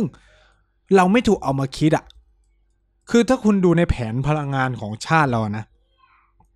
ไม่งจะมาพร้อมแบบจะแสวงหาพลังงานเพิ่มยังไง อืมอืม ในยุคหนึ่งสมัยหนึ่งอะก่อนที่เราจะมาบูมเรื่องพลังงานสะอาด อุ้ยเนี่ยทำไมไม่ใช้โซลาร์เซลล์ทำไมไม่ใช้พลังงาน อ่อ่า เราคุณเคยได้ยินคงอะอะไรรวมพลังหันสองอะไรเงี้ยไหม เออเออเออ เออขึ้นมาแบบ ให้แต่ละบ้านแข่งกันประหยัดพลังงาน หรือให้แต่ละธุรกิจแข่งกันประหยัดพลังงาน ซึ่งตอนนั้นคุณรู้ไหมเวิร์กมากคือประเทศไทยลดการใช้พลังงานไปได้เยอะมาก เออ นะครับ แต่มันกลับเป็นแค่สโลแกนเพียงแค่ชั่วครั้งชั่วคราว เออ มันไม่ถูกเปลี่ยน คือสมมุติว่าสิ่งเหล่าเนี้ยคือการประหยัดพลังงานเนี่ย ถ้ามันเป็นนิสัยปุ๊บ เออ ติดตัวยาว เออ เออ เลยนะครับ คือลองไปลองนั่งคำนวณหรือว่าแบบแต่ละวันคุณเปิดพัดลมทิ้งไว้เท่าไหร่ เปิดนู่นนี่นั่นทิ้งเท่าไหร่ ใช่ไหม คือ สิ่งเหล่าเนี้ยมันเป็นความสำคัญหนึ่งคือถ้าคุณประหยัดพลังงาน เขาก็ไม่มีความจำเป็นต้องสร้างเขื่อนเพิ่ม อืม น้ำโขงก็จะไหลเป็นปกติ แต่ผมจะพูดอย่างนี้ว่า มันก็จะมีคนบอกว่า นี่ไงไทยก็ต้องแบนสิ ไม่ต้องไปลงทุนในในลาว ไม่ต้องซื้อไฟฟ้าจากลาวนู่นนนั่นผมจะตอบงี้นะ ถึงเขาไม่ขายให้เราเขาขายเวียดนาม เออ จริง คือคือเนี่ย มันมีเคสว่าคือแบบกูคือแบบเวลาผมพูดอะไรเงี้ย มันจะเหมือนกับแบบโหยไหนแม่งคือแบบพวกต่อต้าน เป็นพวกต่อต้าน NGO เป็นพวกที่แบบโหไม่เห็นใจคนประมงแม่น้ำโขงนู่นนนั่นเฮ้ยแต่แบบต้องพูดอย่างนี้ เราต้องพูดบนหลักของความเป็นจริงว่าหนึ่งคือมันมีเคสว่าฝั่งไทยเนี่ยไปฟ้องศาลปกครองประเด็นเรื่องเขื่อนลาวคำถามคือว่าศาลไทยมีอำนาจอะไรเหนือเขื่อนลาวโอเคเขาจะบอกว่า เพราะว่า หน่วยงานของไทยไปลงทุน ก็เลยฟ้องศาลปกครองได้เพื่ออะไรเงี้ย ผมจะพูดอย่างนี้ว่าถึงอีแกตไม่ลงทุนในเขื่อนสยบุรี จีน เวียดนาม ก็พร้อมจะลงทุน และเขาเพราะเขารู้ว่ายังไงไทยก็ต้องซื้อ แต่ความต่างกันก็คือว่า การที่อีแกตไปลงทุนทำให้เราซื้อไฟฟ้านั้นถูก ใช่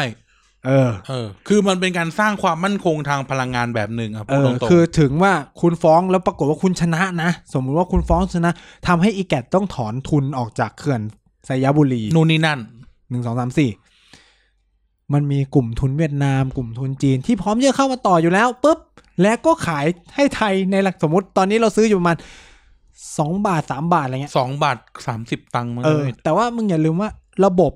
ท่อเขาเรียกว่าระบบสายส่งอะไรเงี้ยเราทำเสร็จไว้หมดแล้ว อืม เขาก็รู้ว่ายังไง เราก็ต้องซื้อ จากที่ซื้อสามเขาขายให้เราสี่ ถามใหม่ ไม่ซื้อจะเอาจากไหนใช้ ขอนแก่นโคราช อุดร อุบล อุ อุ ดร ดรเนี่ย เออ คือคำถามคือ เนี่ย สมมุติชนะ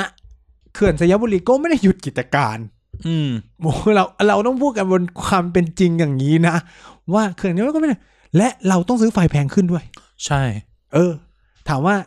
ใครวิน มีใครวินไหมคน คนไม่น้ำโขงวินไหม ไม่วินเพราะน้ำก็ ไม่มีเหมือนเดิม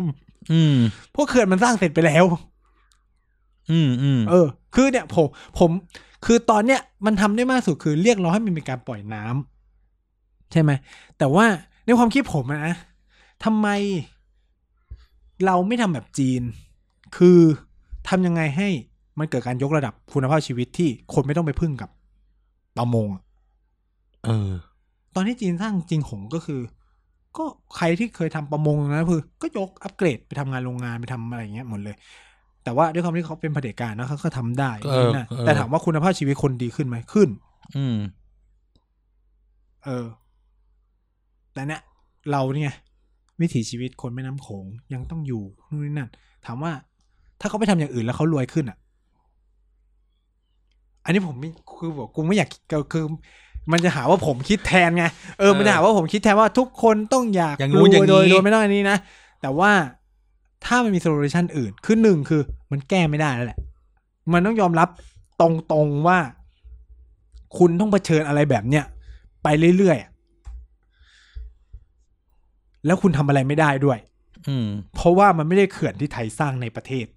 อืม ถามว่าไทยไม่งมีอำนาจอะไรไปต่อรองกับจีนหนึ่งเขาหนึ่งเขาอยู่ต้นน้ำสองคือแม่งควบคุมอำนาจทางเศรษฐกิจเหนือเรา อันนี้ก็ต้องยอมรับโดยตรง ถามว่าเรามีอำนาจต่อรองอะไร ไม่มี แล้วยังไม่ลงเขื่อนในลาวอีก ใช่ คือพูดถึงเราทิ้งเขื่อนในลาวเนี่ยเวียดนามแค่ลากสายมา จำกัน เออเวียดนามรอซื้ออยู่แล้วเพราะเศรษฐกิจเขาก็บูม แล้วเขาต้องการไฟฟ้า เออ ความมั่นคงทางพลังงานเขาแย่กว่าเราด้วยซ้ำไป เออเขาเลยต้องทำโรงไฟฟ้าพลังงานนิวเคลียร์ อืม เวียดนามน่าจะขึ้นประมาณสี่โรงมั้งในอนาคต ซึ่งถ้าระเบิดก็คือถึงไทยเหมือนกันคำถามกูก็เลยแบบ แล้วทำไมไทยถึงมีโรงไฟฟ้านิวเคลียร์ไม่ได้ในเมื่อเวียดนามไม่มีแล้วระเบิดก็ถึงไทย เออไม่เป็นโจทย์ใหญ่อะคือแบบเอ้ยนี่กูก็ต้องถามในเชิง ในเชิงในเชิงโครงสร้างว่า มันทุกคนอยากทุกคนอยากสร้างความมั่นคงทางพลังงาน แต่ทุกคนไม่โอไม่โอเคที่จะมาตั้งบ้านกู คือเนี่ยเรื่องไฟฟ้านิวเคลียร์มีการถกเถียงกันว่า เราอะไม่ได้กลัวพลังงานนิวเคลียร์ เอออ อาจารย์กูอาจารย์กูที่อินเดียพูดเลย คนอะไม่ได้กลัวพลังงานนิวเคลียร์หรอก สิ่งที่คนกลัวคือคนไม่เชื่อมั่นคนของตัวเองในการกำกับดูแล เออเราจะมั่นใจได้ไงว่ามันจะปลอดภัย คือต้องบอกว่าพลังงานนิวเคลียร์ระบบทุกอย่างปลอดภัย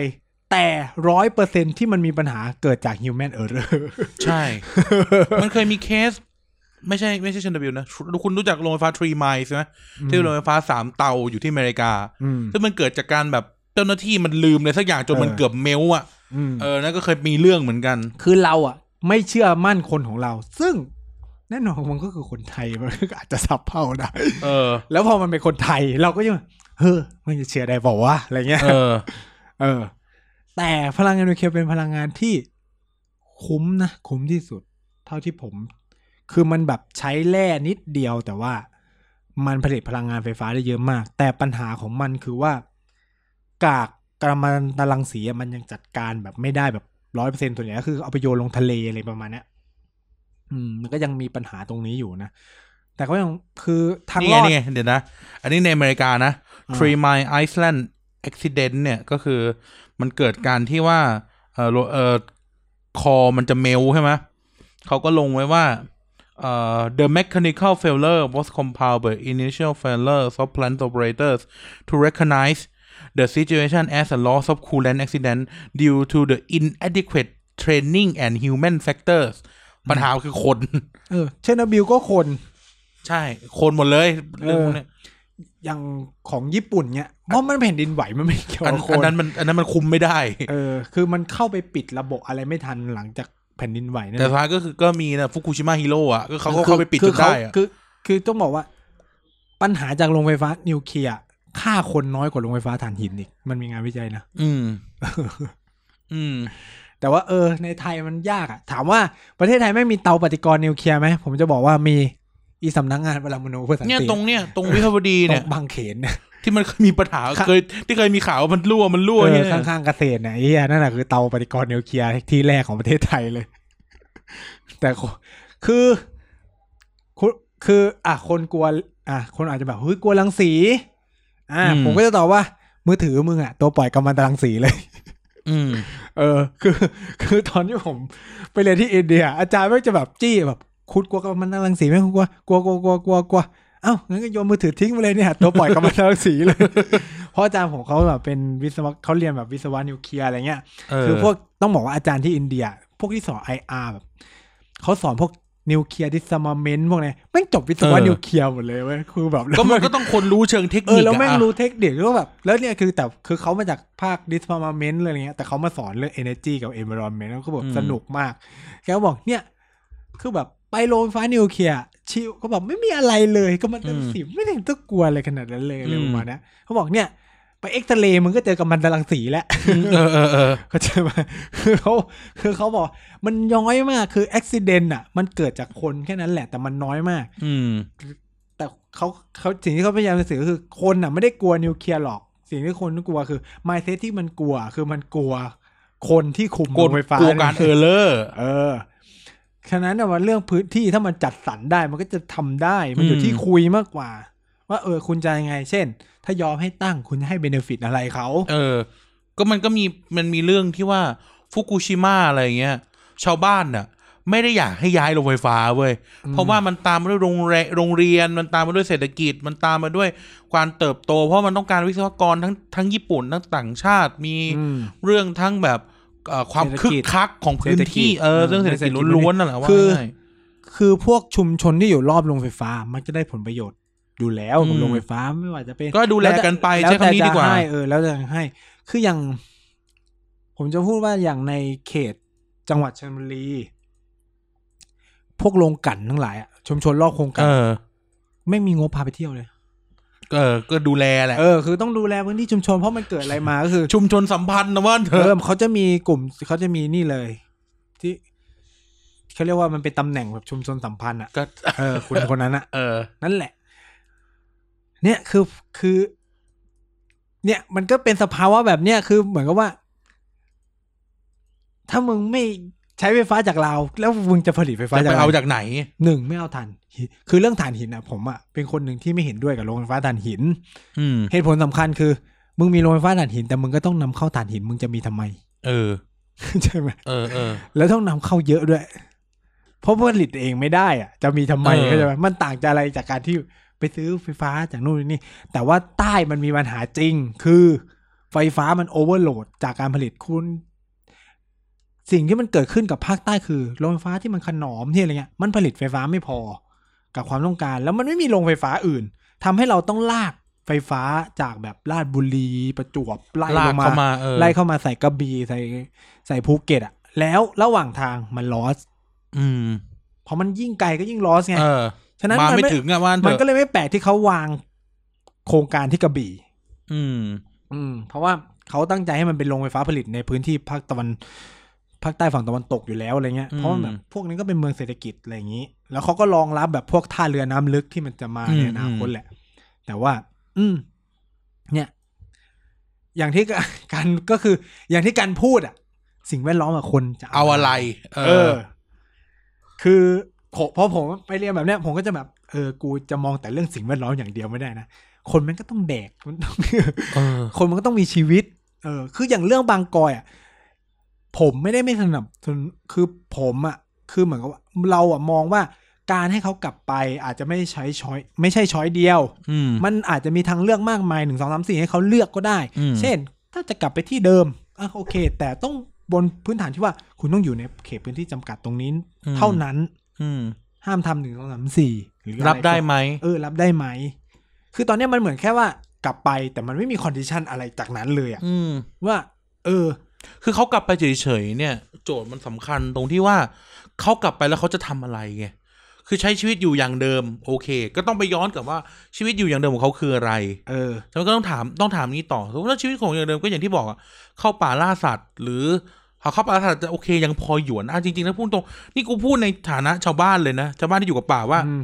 ชาวบ้านแค่สิบคนร้อยคนอะ มันจะกินขนาดไหน เออ ชียว มันจะกินขนาดไหนเชียว กวางตัวหนึ่งก็กินได้สี่บ้านแล้ว กวางมันไม่ใช่ตัวเล็กๆนะเว้ย กินทุกวันนะทำไง no comment ไม่รู้ ก็สูญพันธุ์ได้ ก็สูญพันธุ์ได้ เออ anyway เนี่ย เออ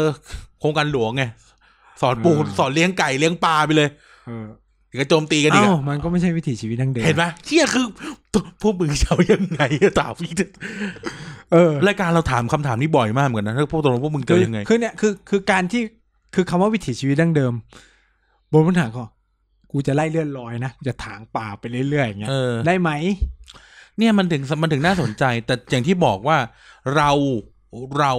เราสนับสนุนการที่เขาควรจะได้อยู่ หรือเขาควรจะได้เลือกและได้สิ่งที่ดี เออ ที่ ไตั สุด สินใจดีกว่าเนี่ย คือผมต้องบอกว่า คือเราต้องบอกว่า มันไม่มีใครได้อะไรแบบ โดยไม่ ร้อย เสี เปอย ร์ อะไร เซ็นฝ่ายเดียวอ่ะ อืม เออ ฝ่ายเดียวอ่ะนะ คือมันก็ต้อง รัฐมันก็ต้องได้อะไรบางอย่างของมันด้วยอะไรเงี้ย อืม เออ คือ คือหนึ่งคือ อย่างที่บอกอ่ะ มันจะมีคนเรื่องพูดเรื่องพรบชาติพันธุ์อะไรอย่างเงี้ยใช่ปะปัญหาคืออีพรบเนี่ยยังไม่ออก ฉะนั้นป่าไม้ไม่สามารถยึดพรบนี้ได้ ใช่ มันเลยต้องยึดกฎหมายที่มันมีอยู่ ฉะนั้นเขาจับเป็นหน้าที่คือแบบใครไปด่าเจ้าหน้าที่คือผมไม่เป็นฝ่ายที่จะไฟ ผมจะไฟให้เจ้าหน้าที่มากเลย ด้วยความที่ลุงกูเป็นป่าไม้ อืม กูก็จะบอกว่า ทุกคนมันก็ต้องป้องกันตัวเองอะชีวิตข้าราชชีวิตราชการมึงนะเว้ยมึงหวังว่าแบบเกษียณไปก็หวังได้เงินบำเหน็จบำนาญมึงจะมาโดนไล่ออกตายไปเพราะมึงไม่ไปจับ ไม่ได้ อืม ทำงานมาสามสิบกว่าปีไม่ได้อะไรกลับไปเลย มัน อะ่ะ ก็ต้องย้อนกลับไปถามกันว่าผิดไหม ม คือบ้านเมืองเนี่ยมันมีขื่อมีแปรไง ถ้าอะไรที่มันผิดกฎหมายเนี่ย มันก็ต้องมันก็ต้องถูกจับ แต่โจทย์มันก็คือว่ากฎหมายมันยุติธรรมไม่ยุติธรรมเนี่ยมันเป็นอีกเรื่องหนึ่งนะ อืม เออ คือต้องบอกว่าเจ้าหน้าที่เขาก็ทำตามหน้าที่ของเขา มันก็เหมือนคำถามที่แบบทำไมถึงไม่ให้กูซื้อเหล้าซื้อเบียร์ก่อนห้าโมงเย็นอะ อืม เออ คือถามว่ามันเฮี้ยไหมกฎหมายเนี่ยคือมันประหลาดแต่คำว่ามันประหลาดอะ เออ มันไร้สาระมาก แต่ถามว่าแล้วเราแหกกฎหมายได้ไหม แหกได้แต่ก็ต้องรั ก็ บ ต้องรับ กรรม ผลไงเออคือคือถึงถามไงว่าเออแม่งแม่งคือฐานเดียวกันอะคือเฮี้ยทุกคนคนที่เรียนนิติแม่งก็ต้องแม่งก็ต้องเรียนแบบนิติปรัชญา เออ เออคือโจทย์มันเป็นแบบนี้อะจะให้ทำยังไงอะ คือกฎหมายมันเฮี้ยแต่ก็คือถ้าเราจะแหกเราก็ต้องรับผล ต้อง กรร รับ มข ผ อง ล มัน นะเออ เคสนี้ก็เหมือนกัน ตอนที่กลับขึ้นไปอ่ะ มันก็คือมันก็มีสถานะเป็นการบุกลุกป่าไงในมุมมองของรัฐที่เป็นผู้ถือกฎหมาย อืม หนึ่งคุณไม่ได้มาคุยกันก่อน อืม ก็คือไปก็คือขึ้นก็ขึ้นเลยนะ ม แค่บอกว่าเออแบบอยู่ไม่ได้อะไรเงี้ย ม ก็ต้องกลับไปที่เดิมอะไรเงี้ย อืม ก็จะกลับ ก็ต้องยอมรับผลว่าจะต้องถูกจับ อืม เข้าใจไหมคือ แต่ไอ้เรื่องแบบ police brutality อะไรเป็นอีกเรื่องหนึ่ง เอ นะ อเออเรื่องการเรื่องการไล่ลงมาในอดีตคือก็ว่ากันไปตามกฎคือนี่ไงก็ว่ากันไปตามกฎหมายคุณ ไป คุณ ฟ้อง ที่ ไปอะไร คุณชัยวัฒน์อะไรที่เป็นหัวหน้าพยักภัยตอนนั้นนะ เออ ก็ก็โดนฟ้อง รับผิดชอบไป ก็รับกฎหมายไปก็เนี่ยไงเขาก็เป็นผลทางกฎหมายคือบ้านเมืองมันมีขื่อมีแปรต้องใช้คำนี้แล้ว เอ กัน อ เออ มันมีการกฎหมายเออแต่ว่าถามว่าจะแบบอย่างแบบเออเขาไปจับกลุ่มอย่างเงี้ยคือจับเฉยๆไม่เอาไม่ถึงไม่ต้องคือก็จับผมก็เห็นเขาก็จับขึ้นหอกันมาหรืออะไรเงี้ย อืม แต่ถามว่าถ้ากระบวนการอันไหนมีปัญหา ฟ้องศาล ใช่ ไปฟ้อง มันมีเงื่อนมีแปรคือคือทำไม จ ว่า ริง ๆ นะเราเชียร์เราเชียร์เรื่องพวกนี้มากเลยนะ แบบ ก็จะมีคำพูดแม่ชอบพูดว่าเออแบบสมัยก่อน เออหนังฝรั่งนี่เขาฟ้องกันสนุกสนานเลยเนาะเอะอะก็ฟ้องใช่เพราะนั่นคือวิธีทางที่ควรจะเป็น เออคือเหมือนกับไอเนี่ย เหมือนกับคนเย้ยวเย้เวลาแบบ โจรข่มขืนแล้วแบบไปทำแผนแล้วไปไล่กระทืบเลยเย้ยวเย้กัน เออ คำถามคือ บ้านเมืองไม่จะมีกฎหมายไว้ทำเฮียอะไร ไม่ต้องถามว่าทำแผนทำเพี้ย อะไร คือคำถามต่อคำถามต่อมากูคือทำไมตำรวจไม่จับพวกที่แบบไปกระทืบโจรมีสิทธิ์อะไรไปกระทืบเขาคำถาม ก็ คือ สังคมตาต่อตาฟันต่อฟันไง บ้านเราไม่ได้ปก บ้านเราไม่ได้ปกครองด้วยรัฐธรรมนูญฉบับปี 2560 นะ บ้านเราปกครองด้วยกฎหมายฮัมบูรบี คือ แล้วแล้วเนี่ยแม่งเป็นวัฒนธรรมของประเทศไทยนะมึงเห็นข่าวทุกข่าวเวลาทำแผนต้องกระทืบกัน ต้องวิ่งไปซัด เออ แล้วเป็นวัฒนธรรมเฮีย ความเฮี้ยคือตำรวจก็ปล่อยให้วิ่งมาซัดด้วย ๆเออ เหมือนคือ นี่ก็จังไรพอกันอะ คือคือกูไม่เข้าใจว่าแบบคือเขาก็โดนจับไปแล้วไง ก็ตามก็ตามก็เป็นไปตามการกฎหมายคือ ในเมืองนอกมันมีแบบนั้นหรือเปล่าวะกูก็ไม่ได้ ไม่มี ไม่มี ไม่มีการทำแผนเมืองนอกอะ เออ ตำรวจมีที่เขียนรีพอร์ตส่งเฉยๆ เออ ทำเปเปอร์เวิร์กไง นอกจากแบบโหดโหดๆ คือ แบบ เมืองไทยแม่งประหลาดเลย กูจะแอบจะแอบกระซิบแบบ ถ้าในเคสแบบอินเดียมันก็จะมีเหมือนกันไปทำแผนแบบเนี้ย ปล่อยโจรหนีแล้วก็ ยิง เออ มีเคสคดีข่มขืนไอ้เหี้ยคือแบบไม่มีคนออกมาเขียนเลย แต่ไม่รู้ว่าความจริงเป็นยังไงนะ เออ แต่เขาตำรวจบอกว่าโจรพยายามหลบหนีก็เลย ก็สิบก็สิบ ก็เลยต้อง ก็เลยต้องวิสามันแต่ เออ คือแบบ คือเคสเนี่ยเป็นคดีแบบ ที่แบบคนออกมาประท้วงเยอะมาก คือแบบ เออ แบบเหมือนอารมณ์แบบ มันเป็นเคสแบบ แล้วมันเกี่ยวโยงกับการเมืองนู่นน่ะเฮียตำคือแบบพอนี่ตายโดนตำรวจยิงเฮียตำรวจได้รับความชื่นชมเยอะมาก กูกูก็แบบโจมแม่งจะหนีจริงเปล่าวะกูคิดแค่เนี้ย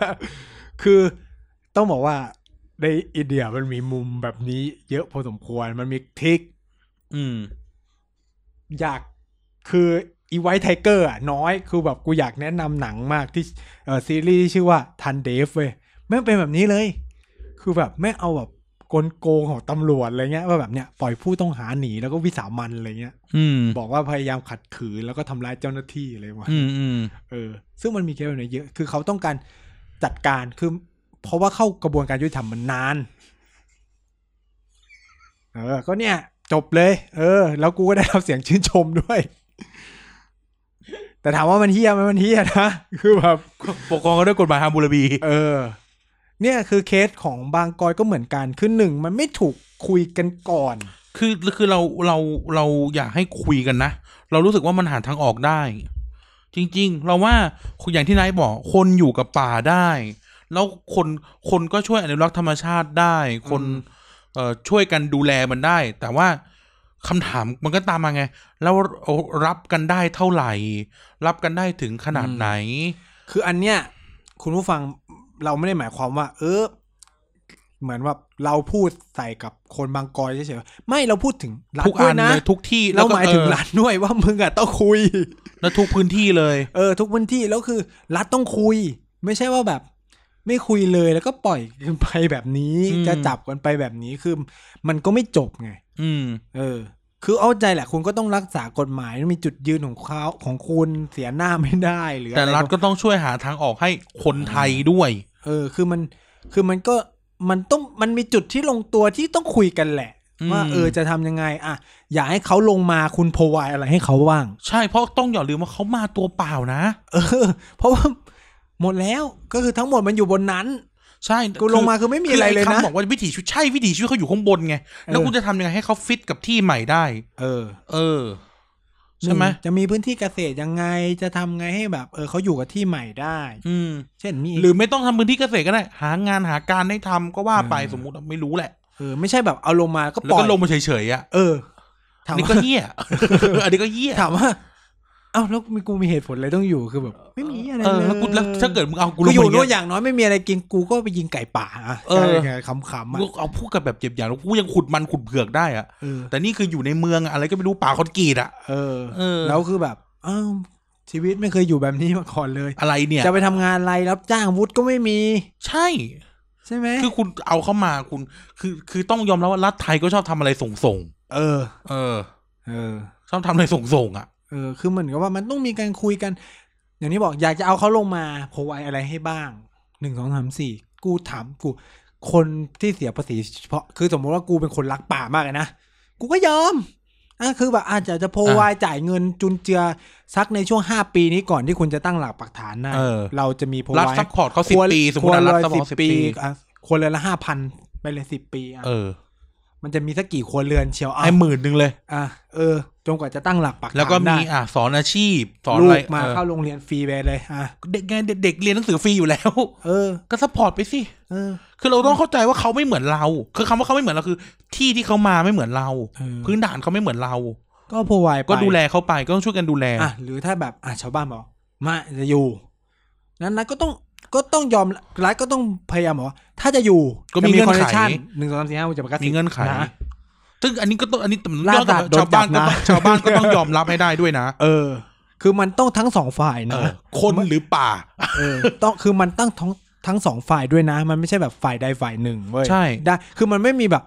วันไซเทคออนะ ไม่มีบนโลกวันนี้ไม่มีเรื่องแบบนั้ เอน อคือมันต้องคุยกันแล้วคือแบบจะมาแบบ เออ ขออยู่ที่เดิมใช้ชีวิตแบบเดิมจะล่าสัตว์ถางป่า ตัดป่ากันแบบเดิม ไม่ได้นะ คือหนึ่งจีถามว่าถางขนาดนั้นอ่ะ มันเป็นวิถีชีวิตดั้งเดิมของเขาจริง ๆ หรือเปล่า ม มันต้องนำกลับมาถามตัวเองกับเราที่สนับสนุนด้วยนะว่า วิถีชีวิตชาวบ้านดั้งเดิมมันขนาดนั้นไหม มันถางป่ากันขนาดนั้นไหม อืมแต่เขาอาจจะบอกว่าทางป่าเฟกนิวเปล่า เหร อ ไม่รู้ คือไม่รู้ แต่ก็คือมันเป็นที่นักข่าวไปพร้อมกับ ที่เขาลงไปเยี่ยมชาวบ้านนะเออ ไม่แต่คือไปประเด็น เขาบินฮอ ประเด็น ไป ถางป่าไล่เลื่อนลอยเนี่ยมันเป็นกับหลาย ๆ พื้นเต็มไปหมดอะทุกพื้นที่ อื ซึ่งหลาย ๆ พื้นที่มันก็ได้รับการจัดการบริหารจัดการไง เออ มันต้องมีการบริหารจัดการไม่ใช่แบบมันไปเรื่อย คือจะพูดจะพูดอย่าอย่าอย่านินทาว่าร้ายกันเลย เวลาเราเห็นนะชาวบ้านก็เนี่ยเห็นไหมมีโครงการรัฐเข้าไปช่วย สอนนู่น โครงการโครงการพูดอะโครงการหลวงปลูกสตรอเบอรี่อ่ะ เออ คือเปลี่ยนเปลี่ยนให้เขาอยู่ได้กับวิตกับโลกใบใหม่ ๆ เออ เออ ทำไมไม่คิดว่า กับโลกใบใหม่ คือยังไงเขาก็ต้องอยู่กับโลกใบใหม่ปะวะ เออคือคือคือคือ แค่ถนนเข้าไปถึงหมู่บ้านมันก็เปลี่ยนโลกละ ใช่ เอาจริง เฮ้ยคุณถนนคือคอนเน็ชันของเศรษฐกิจคอนเน็ชันของความรู้การ อืม ศึกษา ไม่งั้นเนี่ยจักรวรรดิโรมันเนี่ยมันจะทำถนนทำไม เออ เออ คือแค่ถนนเข้าหมู่บ้านวิถีชีวิตมึงก็เปลี่ยนแล้ว ใช่ มันคือคอนเน็กอะมันคือการคอนเน็กอะ เออมมันจะเปลี่ยนชีวิตจากการผลิตเพื่อกินอยู่ มันก็จะเริ่ม ขายได้ ลงขาย ลงดอยมาขาย เออ เอาจริง เอาคนคนคนกรุงเทพคนเมืองไม่รู้จักคำนี้นะคำว่าแมวลงดอยมาขายของอะ อืม เอากูพูดจริง แมว ข้าวสาร ลงดอย ไง มา เหี้ย ขายของเกลียดก็แบบแมวปลอมเกลียด ของจริงของจริง กูเคยเห็นว่าแบบเขานั่งรถไฟมาจากเชียงใหม่เลย อ๋อเหรอ เพราะกูอะชอบนั่งรถไฟชั้นสอง เออ เออ แล้วแบ นั่ บ งทำไมชั้นสองทำไมไม่นั่งชั้นหนึ่ง ทำไม เออชั้นหนึ่งจะไม่ต้องปีนขึ้น เอาเห รอ ก็คือแบบเขามาเลยมันจะมีไอ้กบอะแกรดแกรดแกรดอะไรเงี้ย อืม คือเขาเอามาขายเขาคือเขานั่งกันมาแบบโหมากันแบบสิบยี่สิบคนแหละมาเหมือนทั้งหมู่บ้าน อืม ลงมาขายของที่ อืม กรุงเทพ เออ แต่ผมไม่รู้ว่าเขาพักที่ไหนนะ เสียงอะไรอะน่ากลัว เสียงน้ำเสียงน้ำมีอะไร เออเออ นั่นแหละ ไม่ใช่ คือ เสียงบอมมาจับเราไม่ใช่หรอ แต่ผมไม่ คือเอาจริงอะเคสของบางกอยครับ เอาจริงเลยนะ คนที่พูดทุกคน ถ้ากี่คนจะรู้ความจริงจริง เออ ๆหมายถึงแบบรู้ลึกจริง ๆ หรือ ว่าเกิดอะไรขึ้น เอ นะ อ เนาะ คนที่เป็น เรา ชาว ก็ไม่รู้ คนที่เป็นชาวบ้านจริงๆอะแทบพูดน้อยมากเลย อืม เอ้า เห็นมีใครพูดที่เป็นเป็นข่าวเป็นข่าวอะมีแบบ ชาวบ้านจริงๆพูดอยู่กี่คน คือเอางี้เราไม่เราไม่เราไม่ไม่ว่ากันแต่เราอย่างที่ว่า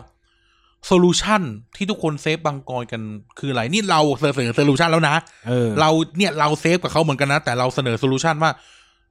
มันควรออกได้ประมาณเนี้ยหน้าประมาณนี้ อืม เออ คือมันไม่ควรมีทางเลือกเดียวอ่ะ มันควรมีหลาย ๆ ทาง หรือ เลืก ไม่ควรออกมาพูดว่าเซฟอย่างเดียว เออ ช่วยกันคิดโซลูชันให้เขาด้วย เออ เออ อ่ะอย่างที่บอกอ่ะอย่างโซลูชันที่เหนือพรบชาติพันธุ์อ่ะ ก็ดันเลย ถ้าจะดัน ก็ดัน ทุก เล วัน ย นี้ พักไหนเอาไปไหม ใครโหวตไม่ผ่านก็ชี้หน้ามันไว้ เออกู ก็ พูดเลย จำก็จำไว้ จำมันไว้ แค่คือถ้าหมายถึงถ้าคุณเป็นคนที่สนับสนุนพรบชาติพันธุ์นะ เออ อืม ซึ่งอาจจะมีคนไม่สนับสนุนก็ได้ เออคือไม่รู้แหละแต่คืออย่างว่าเราเสนอโซลูชันนะเพราะเราเราคิดว่ามันควรจะเป็นประมาณนี้ อืมอย่าง มันมีโมเดลทั่วโลกที่เขาอยู่กับกลุ่มชาติพันธุ์อ่ะ เออ หรือกลุ่มเนี้ยเราบอกที่เหมือนอินเดียนรีเซิร์ฟแลนด์อ่ะ เออ ก็คือรัฐโอเค รัฐแม่งล็อกคอเลยอยู่เท่าเนี้ย จะปลูก อืม จะทำอะไร ที่ที่อเมริกา Indian Reserve Land ทำอะไรคุณไนท์ลองทายดิ เออ เขตเกือบเขตเขตอินเขตอินเดียแดงอะคุณลองทายดิ คาสิโน ใช่ธุรกิจของคาสิโน อ่า เออ เห็นว่า นี่คือ เขาไม่ นี่ มีป่าหรือเปล่าเขาตัดป่าเปล่า ไม่ต่อให้เขามีป่าเขาก็ทำคาสิโน เออ ก็คือก็คือให้พื้นที่ป่าตรงนั้นไปเลยใช่ไหม เออ ก็อ่านอยากทำอะไรทำไง เออ แต่ล็อกไว้แค่นี้นะ เนี่ย ล็อกไว้แค่นี้ เออจะออกมาเรียนหนังสือก็ได้อะไรก็ได้อะไรเงี้ย ม เออ ซึ่งเนี่ยเอาแบบนั้นไหมล่ะ แต่ล็อกนะ มีเท่านั้น อืม เออ ซื้อเพิ่มไม่ได้ด้วย แล้วที่ไม่ใช่ของเขาที่เป็นของ ของ รั รั ฐ ฐ เออ แต่มึงจะทำอะไรก็ แต่ ทำ ให้แต่ให้ เออ ให้ อืม ทำอะไรก็ทำที่มันมีโมเดลทั่วโลกไปหมดอะแต่ทุกคนไม่พูดถึงไง อืม ทุกคนมาพูดถึงแล้วเป็นประเด็นการเมืองเป็นประเด็นอย่างนู้นเป็นประเด็นนี้ทุกเราอยากได้โซลูชัน เออ เพราะเวลาเราช่วยกันคิดโซลูชันแล้วอะสมมตินะสมมติ การทำคาสิโนนี่เป็นวิถีชีวิตดั้งเดิมไหมของอินเดียแดง คงคงไม่ใช่ห รอก แต่ถามว่าแล้วจะให้เขามานั่งก่อไฟอยู่กับโจมเหมือนเดิมไหมล่ะ เออ ก็นี่ไง กูถึงมีคำถาม ถึงถาม กับการ ไง กับการเซฟไว้ก่อนว่าเขาต้องกลับไปใช้ชีวิตดั้งเดิมของเขา คือมันไม่แน่หรอกว่าถ้ารัฐเสนอทางเลือกที่ดีแล้วเขาอยู่ลงพื้นล่างแล้วแบบเออมีการโพล อยู่ได้ เขาอาจจะอยู่แบบนั้นก็ได้ แต่ตอนนี้ทุกคนเหมือนแบบชอวันช้อยอ่ะคือกลับไปที่เดิม แล้วกลับไปแล้วยังไงต่อไง คือ เออ คือแม่งเป็นแม่งเป็นกับทุกเรื่อง คือช่วงเนี้ยมันคือเราเข้าใจเว้ยแต่ว่า เสร็จแล้วยังไงต่อ อืม ทุกคนไม่คิดเรื่องนี้ คือเข้าใจไหมว่า โลกใบเนี้ยมันไม่ได้เหมือนเกมเดอะซิมอะที่มึงลากคนไปปล่อยปัก แล้วมันจบนึกออกไหม อืม แม้ต่อให้มึงเล่นเดอะซิมมึงก็ต้องสร้างบ้านให้มันอยู่อะ ออ มึงก็ต้องหางานให้มันทำอะ เออ ในฐานะ ยังไม่รวมว่าจำนวนประชากรจะเพิ่มขึ้นเรื่อยๆะ แล้วนี่คือคนไงคือถามว่า พาเขากลับไปแล้วทำยังไงต่อ อืม เราจะมีกฎเราจะมีกฎหมายแบบไหน เราจะดูแลพื้นที่นี้ยังไง พูดตรงๆนะกูอยากให้เขากลับไปเว้ยหมายถึงว่า เพราะว่านี่คือเจตจำนง อ่า ของเขา อ่า เออ นี่คือเจตจำนงของเขาแล้วเราก็รู้สึกว่า อย่างน้อยที่สุดก็เราก็ต้องเคารพว่าเขาอยู่ตรงนั้นมาก่อน อืม เขาอยู่ตรงนั้นตลอดมา อืม รัฐไทยมันเกิดใหม่ รัฐไทยต้องเคารพเขาด้วย อืม แต่คำถามคือแล้วเราจะจัดการเขายังไง ไม่ใช่แค่รัฐไทยนะ ฝ่ายผู้สนับสนุนอย่างเราเราๆทั้งหลายเนี่ย ต้องรู้ว่าต้องจัดการเขายังไง หรือจะไม่ใช่ใช้คำว่าจัดการกันเถอะใช้คำว่าเราจะช่วยเหลือเขายังไง อืม เพราะในเมื่อว่าโจทย์ของมันคือ โลกใบนี้ทุกคนโจทย์ใหม่ของทุกคนคือรักษาธรรมชาติ เออ แต่เขาคือคนที่อยู่กับธรรมชาติใกล้ที่สุดมากกว่าเราอะ อืม แล้วจะทำยังไงให้เขาอยู่ได้ โดยที่เขาไม่กระทบต่อไอไอเดียรักษาธรรมชาติของเราหรือกฎหมายอื่นที่ตามมาใช่ไหม อืม อืมเนี่ยคำมันเลยเป็นคำถามพ่วงกันมาเต็มหมดแต่นั้นแล้วมันต้องช่วยกันคิด 嗯มันต้องช่วยกันคิด ไม่ใช่แค่แบบว่า เราจะทำแล้วหักดิบอย่างเดียว คือมันไม่ใช่วิดีโอเกมอ่ะ อืม อืมอ้าวอย่านิ่งดิ เปล่าคือคือที่ที่จะบอกเนี่ยก็ก็คือว่า เนี่ยมัน คือเหมือนกับว่า เออ การที่เขากลับไปช่วยนู่นนี่นั่นคือเหมือนว่า สังคมเขาไม่ได้หยุดนิ่งอะ่ะ คือมันคือเหมือนกับว่าเรามองว่า เออเขากลับไปเขาจะแบบเนี่ย อยู่ราบกูว่าในมุมมองของคนที่แบบพยายามเซฟบางกอจำนวนมากแล้ว เห็นว่าเขากลับไปที่เดิมจะแบบ เข้าป่าล่าสัตว์นู่นนี่นั่นทำไรเรื่อยลอยแค่นั้นคือแบบเขาก็ต้องการความเขาก็อาจจะอยากต้องการความโมเดิร์นไนท์ไหม เขาอาจจะต้องการถนนไหมนู่นนี่นั่น ซึ่งเนี่ยสิ่งเหล่านี้มันต้องเป็นการคุยกัน ใช่ไหม คือเผลอๆเขากลับไปที่เดิมปุ๊บทุกคนก็ไม่สนใจแล้วหรือเปล่า ใช่ไหมคือแบบคนตรงนั้นอะไรเงี้ยมันมีแบบปัจจัยหลายอย่างมาก แล้วก็ แต่ละพื้นที่อีกล่ะ ใช่ไหมอ่ะเคสบางกอยเป็นแบบนี้อ่ะต่อไปเป็นยังไง ความพิเศษของพื้นที่ คือคือในแต่ละมุมอ่ะของมุมปัญหาตอนเนี้ยมันคือมันมองกันต่างกัน แต่ความต่างเนี่ยมันผมว่ามันคุยกันได้ไงมันคุยกันได้ มันเอามาพิจารณากันได้ว่าเออ เราจะหาจุดร่วมกันยังไงอะไรเงี้ย อืม อันนี้มันเหมือนกับว่ารัฐก็จะเอาแบบหนึ่งเลย อืม กลับไม่ได้เนี่ยนายกพูดแล้วกลับไม่ได้ เออ นายกพูดแล้วกลับไม่ได้ ส่วนชาวบ้านก็จะกลับอ่ะมึง เนี่ย ทุกคนมันทุกคนมันไม่ช่วยกันหาทางออกอะทุกคนมันหันหน้ากันคนละดาง กลับไม่ได้นายกบอกกลับไม่ได้หรอกนู่นนี่นั่น เออเนี่ยนี่นี่มันเป็นประเด็นที่ แล้วมันจะจบกันยังไงคือแบบโลกคือก็ต้องพูดว่า เออ มันเปลี่ยน คือมันต้องบอกว่ามันเปลี่ยนไปแล้วเราโอเคแหละวิถีชีวิตเดิม คือเวลาพูดคำว่าวิถีชีวิตเดิม วิถีชีวิตเดิมที่มันอาเกนองค์ความรู้ใหม่ในโลกปัจจุบันแม่งก็ไม่ไหวนะ อืม อันนี้ไม่ได้หมายถึงแบบวิถีคือผมไม่ได้บอกว่าวิถีชีวิตของคน ไม่ดี บางคนไม่ดีนะ แต่กำลังจะหมายถึงว่า ทุกอย่างเลย เหมือนวิถีชีวิตคนไทยที่แบบอยู่กันแบบหยวนหยวนๆอะ มันดีไหมล่ะ เออมันดีไหมล่ะคุณคิดกับ กับโลกปัจจุบันนะ โลกปัจจุบันน่ะ แต่ก่อนมันอาจจะดี ห ต รืออน นี้ ระ ไม่ บบ รู้ หรือระบบอุปถัมภ์ที่มันเป็นวิถีชีวิตแบบไทยเดิมๆอ่ะมันโอเคไหม ชี ล่ะ วิตแบบเอเชีย เออมันโอเคไหมล่ะ อืม ใช่ไหมล่ะ คือบางอย่างมันก็ต้องปรับไปให้เข้ากับยุคกับสมัยอ่ะ เออ เออคือไม่ใช่ เข้าความต้องการของปัจจุบัน เออไม่ใช่จะแบบสัตว์อยู่อย่างนั้นก็คืออยู่อย่างนั้นคือ แต่ก่อนก็เหมือนกับแบบเออ แต่ก่อนก็ตัดได้นี่ ไม่เห็นมีปัญหาอะไรอ้าวแต่ตอนนี้องค์ความรู้ใหม่คือ แป ไม้ ดสิบแปดสิบปีที่แล้วมันตัดได้ใช่ แต่ตอนนี้มันมีเท่าแปดสิบปีที่แล้วไหมล่ะ เออ ใช่ไหม คือเนี่ยมันต้อง กูก็ไม่คือผมคือต้องบอกเลยว่า ผมไม่ค่อยเข้าใจกับคนที่เขาพยายามพูดอะไรแบบนี้ว่า เออ ก็โลกมันก็มีองค์ความรู้ใหม่ ๆ ออกมาแล้ว มีวิวัฒนาการใหม่ ๆ ออกมาแล้วอะ่ะ เออ คือแบบ คือทำไมถึงไปเทียบกับร้อยปีที่แล้วอะไรเงี้ย ห้าสิบปีที่แล้วเนี่ย ห้าสิบปีที่แล้วเขาก็อยู่กันแบบนี้นู่นนี่ ห้าสิบปีที่แล้วเนี่ย เคยมีเอ่อละพินไพวันเดินออกไปยิงเสือเล่นๆวันละสิบตัวอย่างเงี้ยถามว่าทุกวันนี้กูทำได้ ไหม เออ มันก็เป็นวิถีชีวิตเหมือนกัน เออมันเป็นวิถีชีวิตนายพรานอย่างคุณละพินไพวันไง เออ แต่พอถึงป่าเปรมปิดป่า คุณละพินไพวันก็ทำไม่ได้แล้วนะ เออ เออ คือเพราะว่าเราก็มีองค์ความรู้ใหม่ๆว่าเออมันต้องมีแควคิดเรื่องการอนุรักษ์ป่า ใช่ ขึ้นมาใช่ไหมเพราะเรารู้แล้วเออแบบเฮ้ย climate change แม่งผลกระทบรุนแรงว่ะต้องมีป่าไว้อะไรเงี้ย ใช่ไหมคือ เราก็ต้องทันโลกนะ ก็ต้อง คือ ก็ต้องอัปเดตองค์ความรู้กันบ้าง ไม่ใช่ว่าแบบ เออจะอยู่กันแบบเดิมๆอ่ะใช่ไหมคือเนี่ยสิ่งเหล่าเนี้ยคืออ่ะต่อสิ่งต่อมาคือ ที่ผมจะผมว่าจะต้องมีปัญหาแน่นอน มันมีคำหนึ่งที่รัฐพูดว่า จะให้ความรู้เรื่องการคุมกำเนิด เพราะว่าแบบประชากรมันเพิ่มขึ้นเรื่อยๆ มันไม่มีการคุมกำเนิดนู่นนี่นั่น ผมว่ามันจะมีประเด็นเรื่องการละเมิดสิทธิมนุษยชนแน่นอน ว่าทำไมเขาต้องคุมกำเนิด ไม่รู้อันนี่โนคอมเมนต์ เออคุณจะคุณจะตอบคำถามนี้คุณต้องตอบคุณต้องคอมเมนต์โนจะบอกเอาคุณคอมเมนต์ ผมโนคอมเม เอา นต์ เอาคุณเอาในมุมมองอะไรก็ได้อ่ะ ผมว่าการเรียนรู้เรื่องการวางแผนครอบครัวเป็นการโมเดิร์นไนซ์แบบหนึ่งของวิถีชีวิตปัจจุบัน อ้าวแล้วพี่แล้วมันโอเคไหมมูทำไมต้องไปโมเดิร์นไนท์เขา อ่ะแล้วก็ทุกวันนี้กูใส่ถุงยางทำไมอ่ะ ก็วิถีวิถีชีวิตมนุษย์อะ มันไม่ใช่วิถีชีวิตของเขาเว้ย เฮียมนุษย์ เราไม่ได้พูดถึงเราปัจจุบันอ่ะแล้วเรา อืม เราจะสอนเรื่องครูกำเนิดในโรงเรียนไปทำไม ก็ป้องกันการท้องไม่พร้องไง เออ แล้วทำไมถึงคิดว่าท้องไม่พร้อม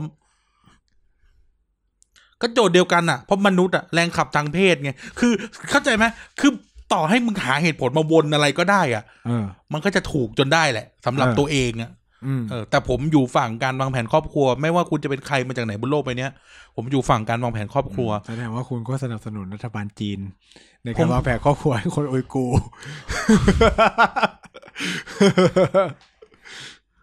นี่ไง เหี้ย มันมองต่างกันเลย เห็นไหม กูเนี่ยผมก็จะผมที่ผมจะสื่อก็คือว่าเนี่ยมันคือมุมมองที่ต่างกัน คือเนี่ยสหรัฐหรือชาวนักสิทธิมนุษยชนก็จะบอกเนี่ยมันเป็นการละเมิดสิทธิมนุษยชน แต่ในมุมมองของ ก็คือแบบมันปล่อยให้มันมีการไอเนี่ยแบบไอนี่เมนเรื่อยๆ ไม่ได้ไง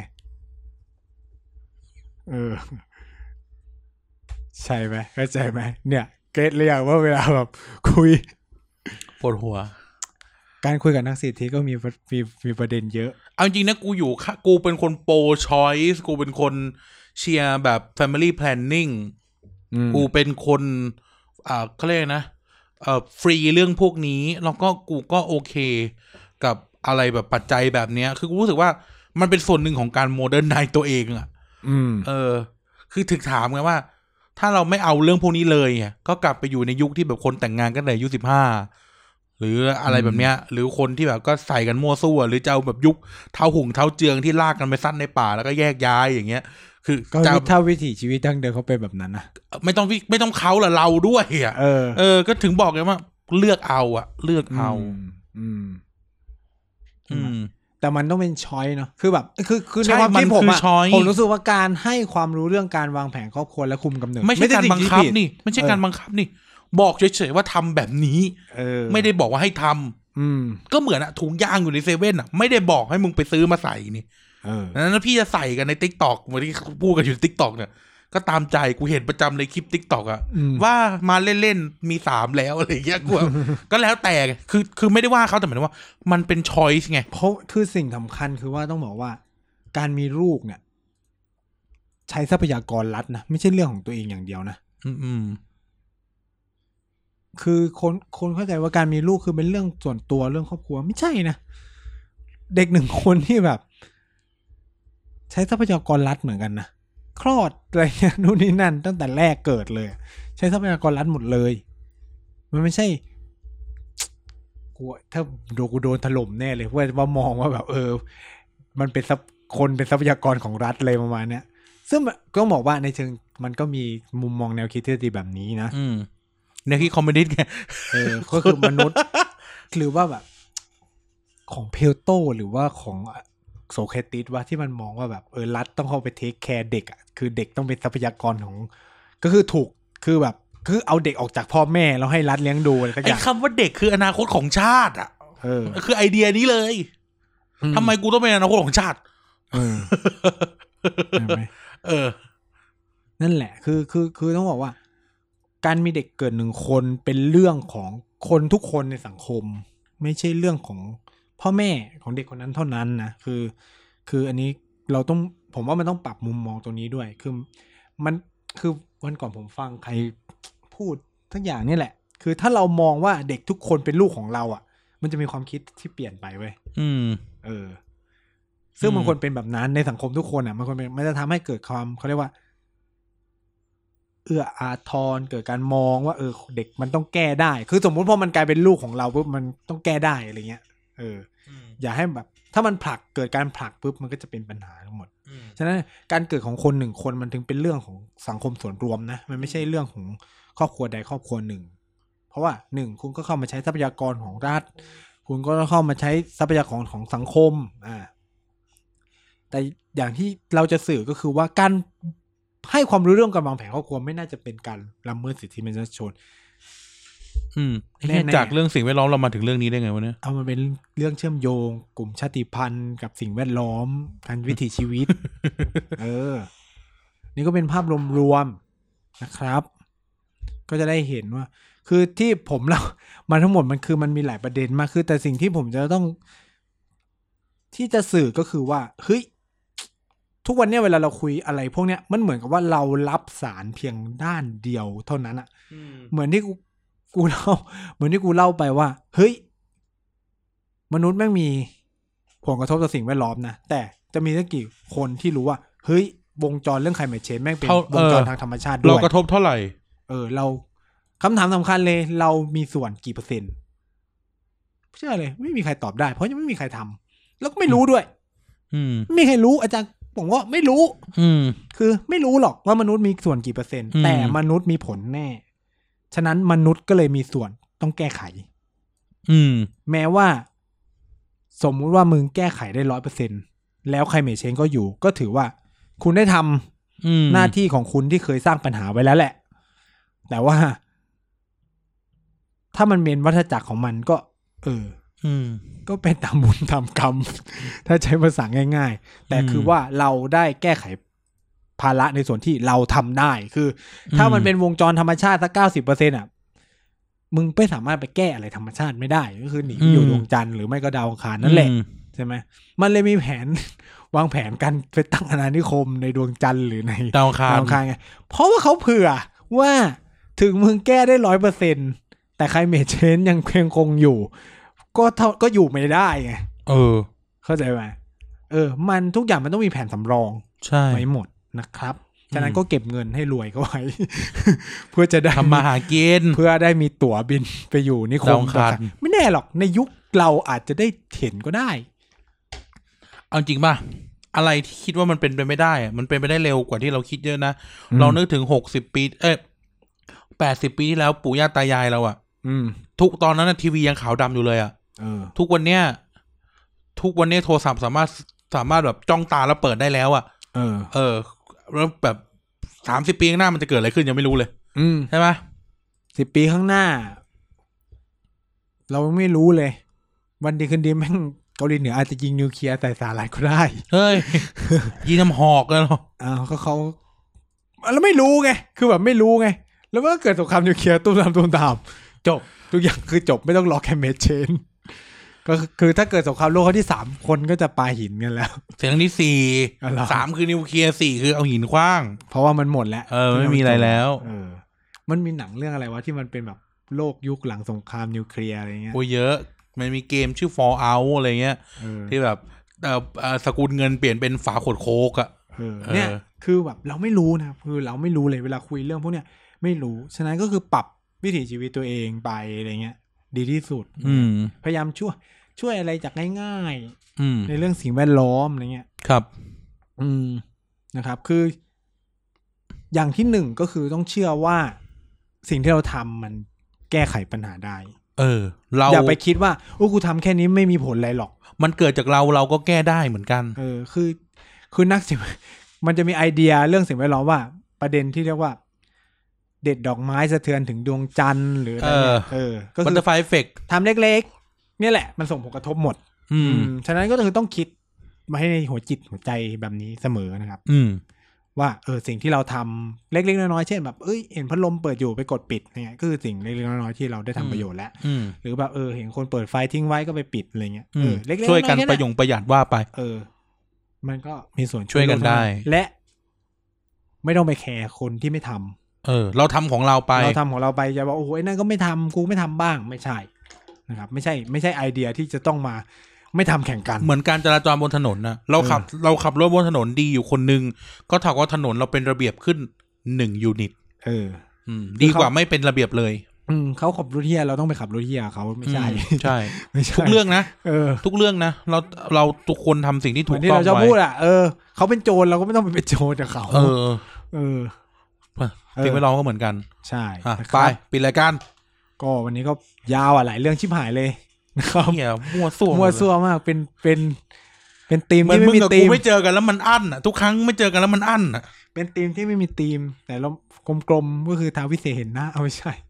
ไม่กูตั้งชื่อตอนได้แล้ว เออ ตอนแรกไม่มีชื่อตอนกูตั้งชื่อตอนได้แล้ว เออ เออคนอะไรนะ มีคนมีต้นไม้มีสัตว์ป่า สัตว์ป่า เพลงโปรดพวกเรา นะครับ เออ ก็ยังไงก็ฝากรายการเรียกทีนด้วยนะครับ ติดแฮชแท็กเรียกทีนนะครับ ชวนคุยกันได้นะ แล้วก็ฝากรายการต่างๆ ของทาง TPD Podcast ด้วยนะครับ ไม่ว่าจะเป็น Back for the Future เรียกทีน เกียร์กายก็สีพูดทั้งโลกหรือแม้กระทั่งเด็กสร้างชาตินะครับ ติดตามเราได้ทั้งเอ่อ tpdpay.co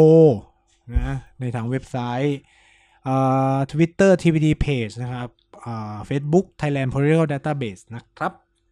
ครับผม อ่ะ งั้นก็ขอบคุณทุกท่านมากครับ อย่าลืมแฮชแท็กเรียกทีนนะครับ เรียกภาษาไทยทีนภาษาอังกฤษนะครับ T W E N S นะครับ อ่ะ ถ้าไม่ตายจากการเสียก่อนกันกันไหนจะกลับมาพบท่านใหม่ สวัสดีครับ สวัสดีครับ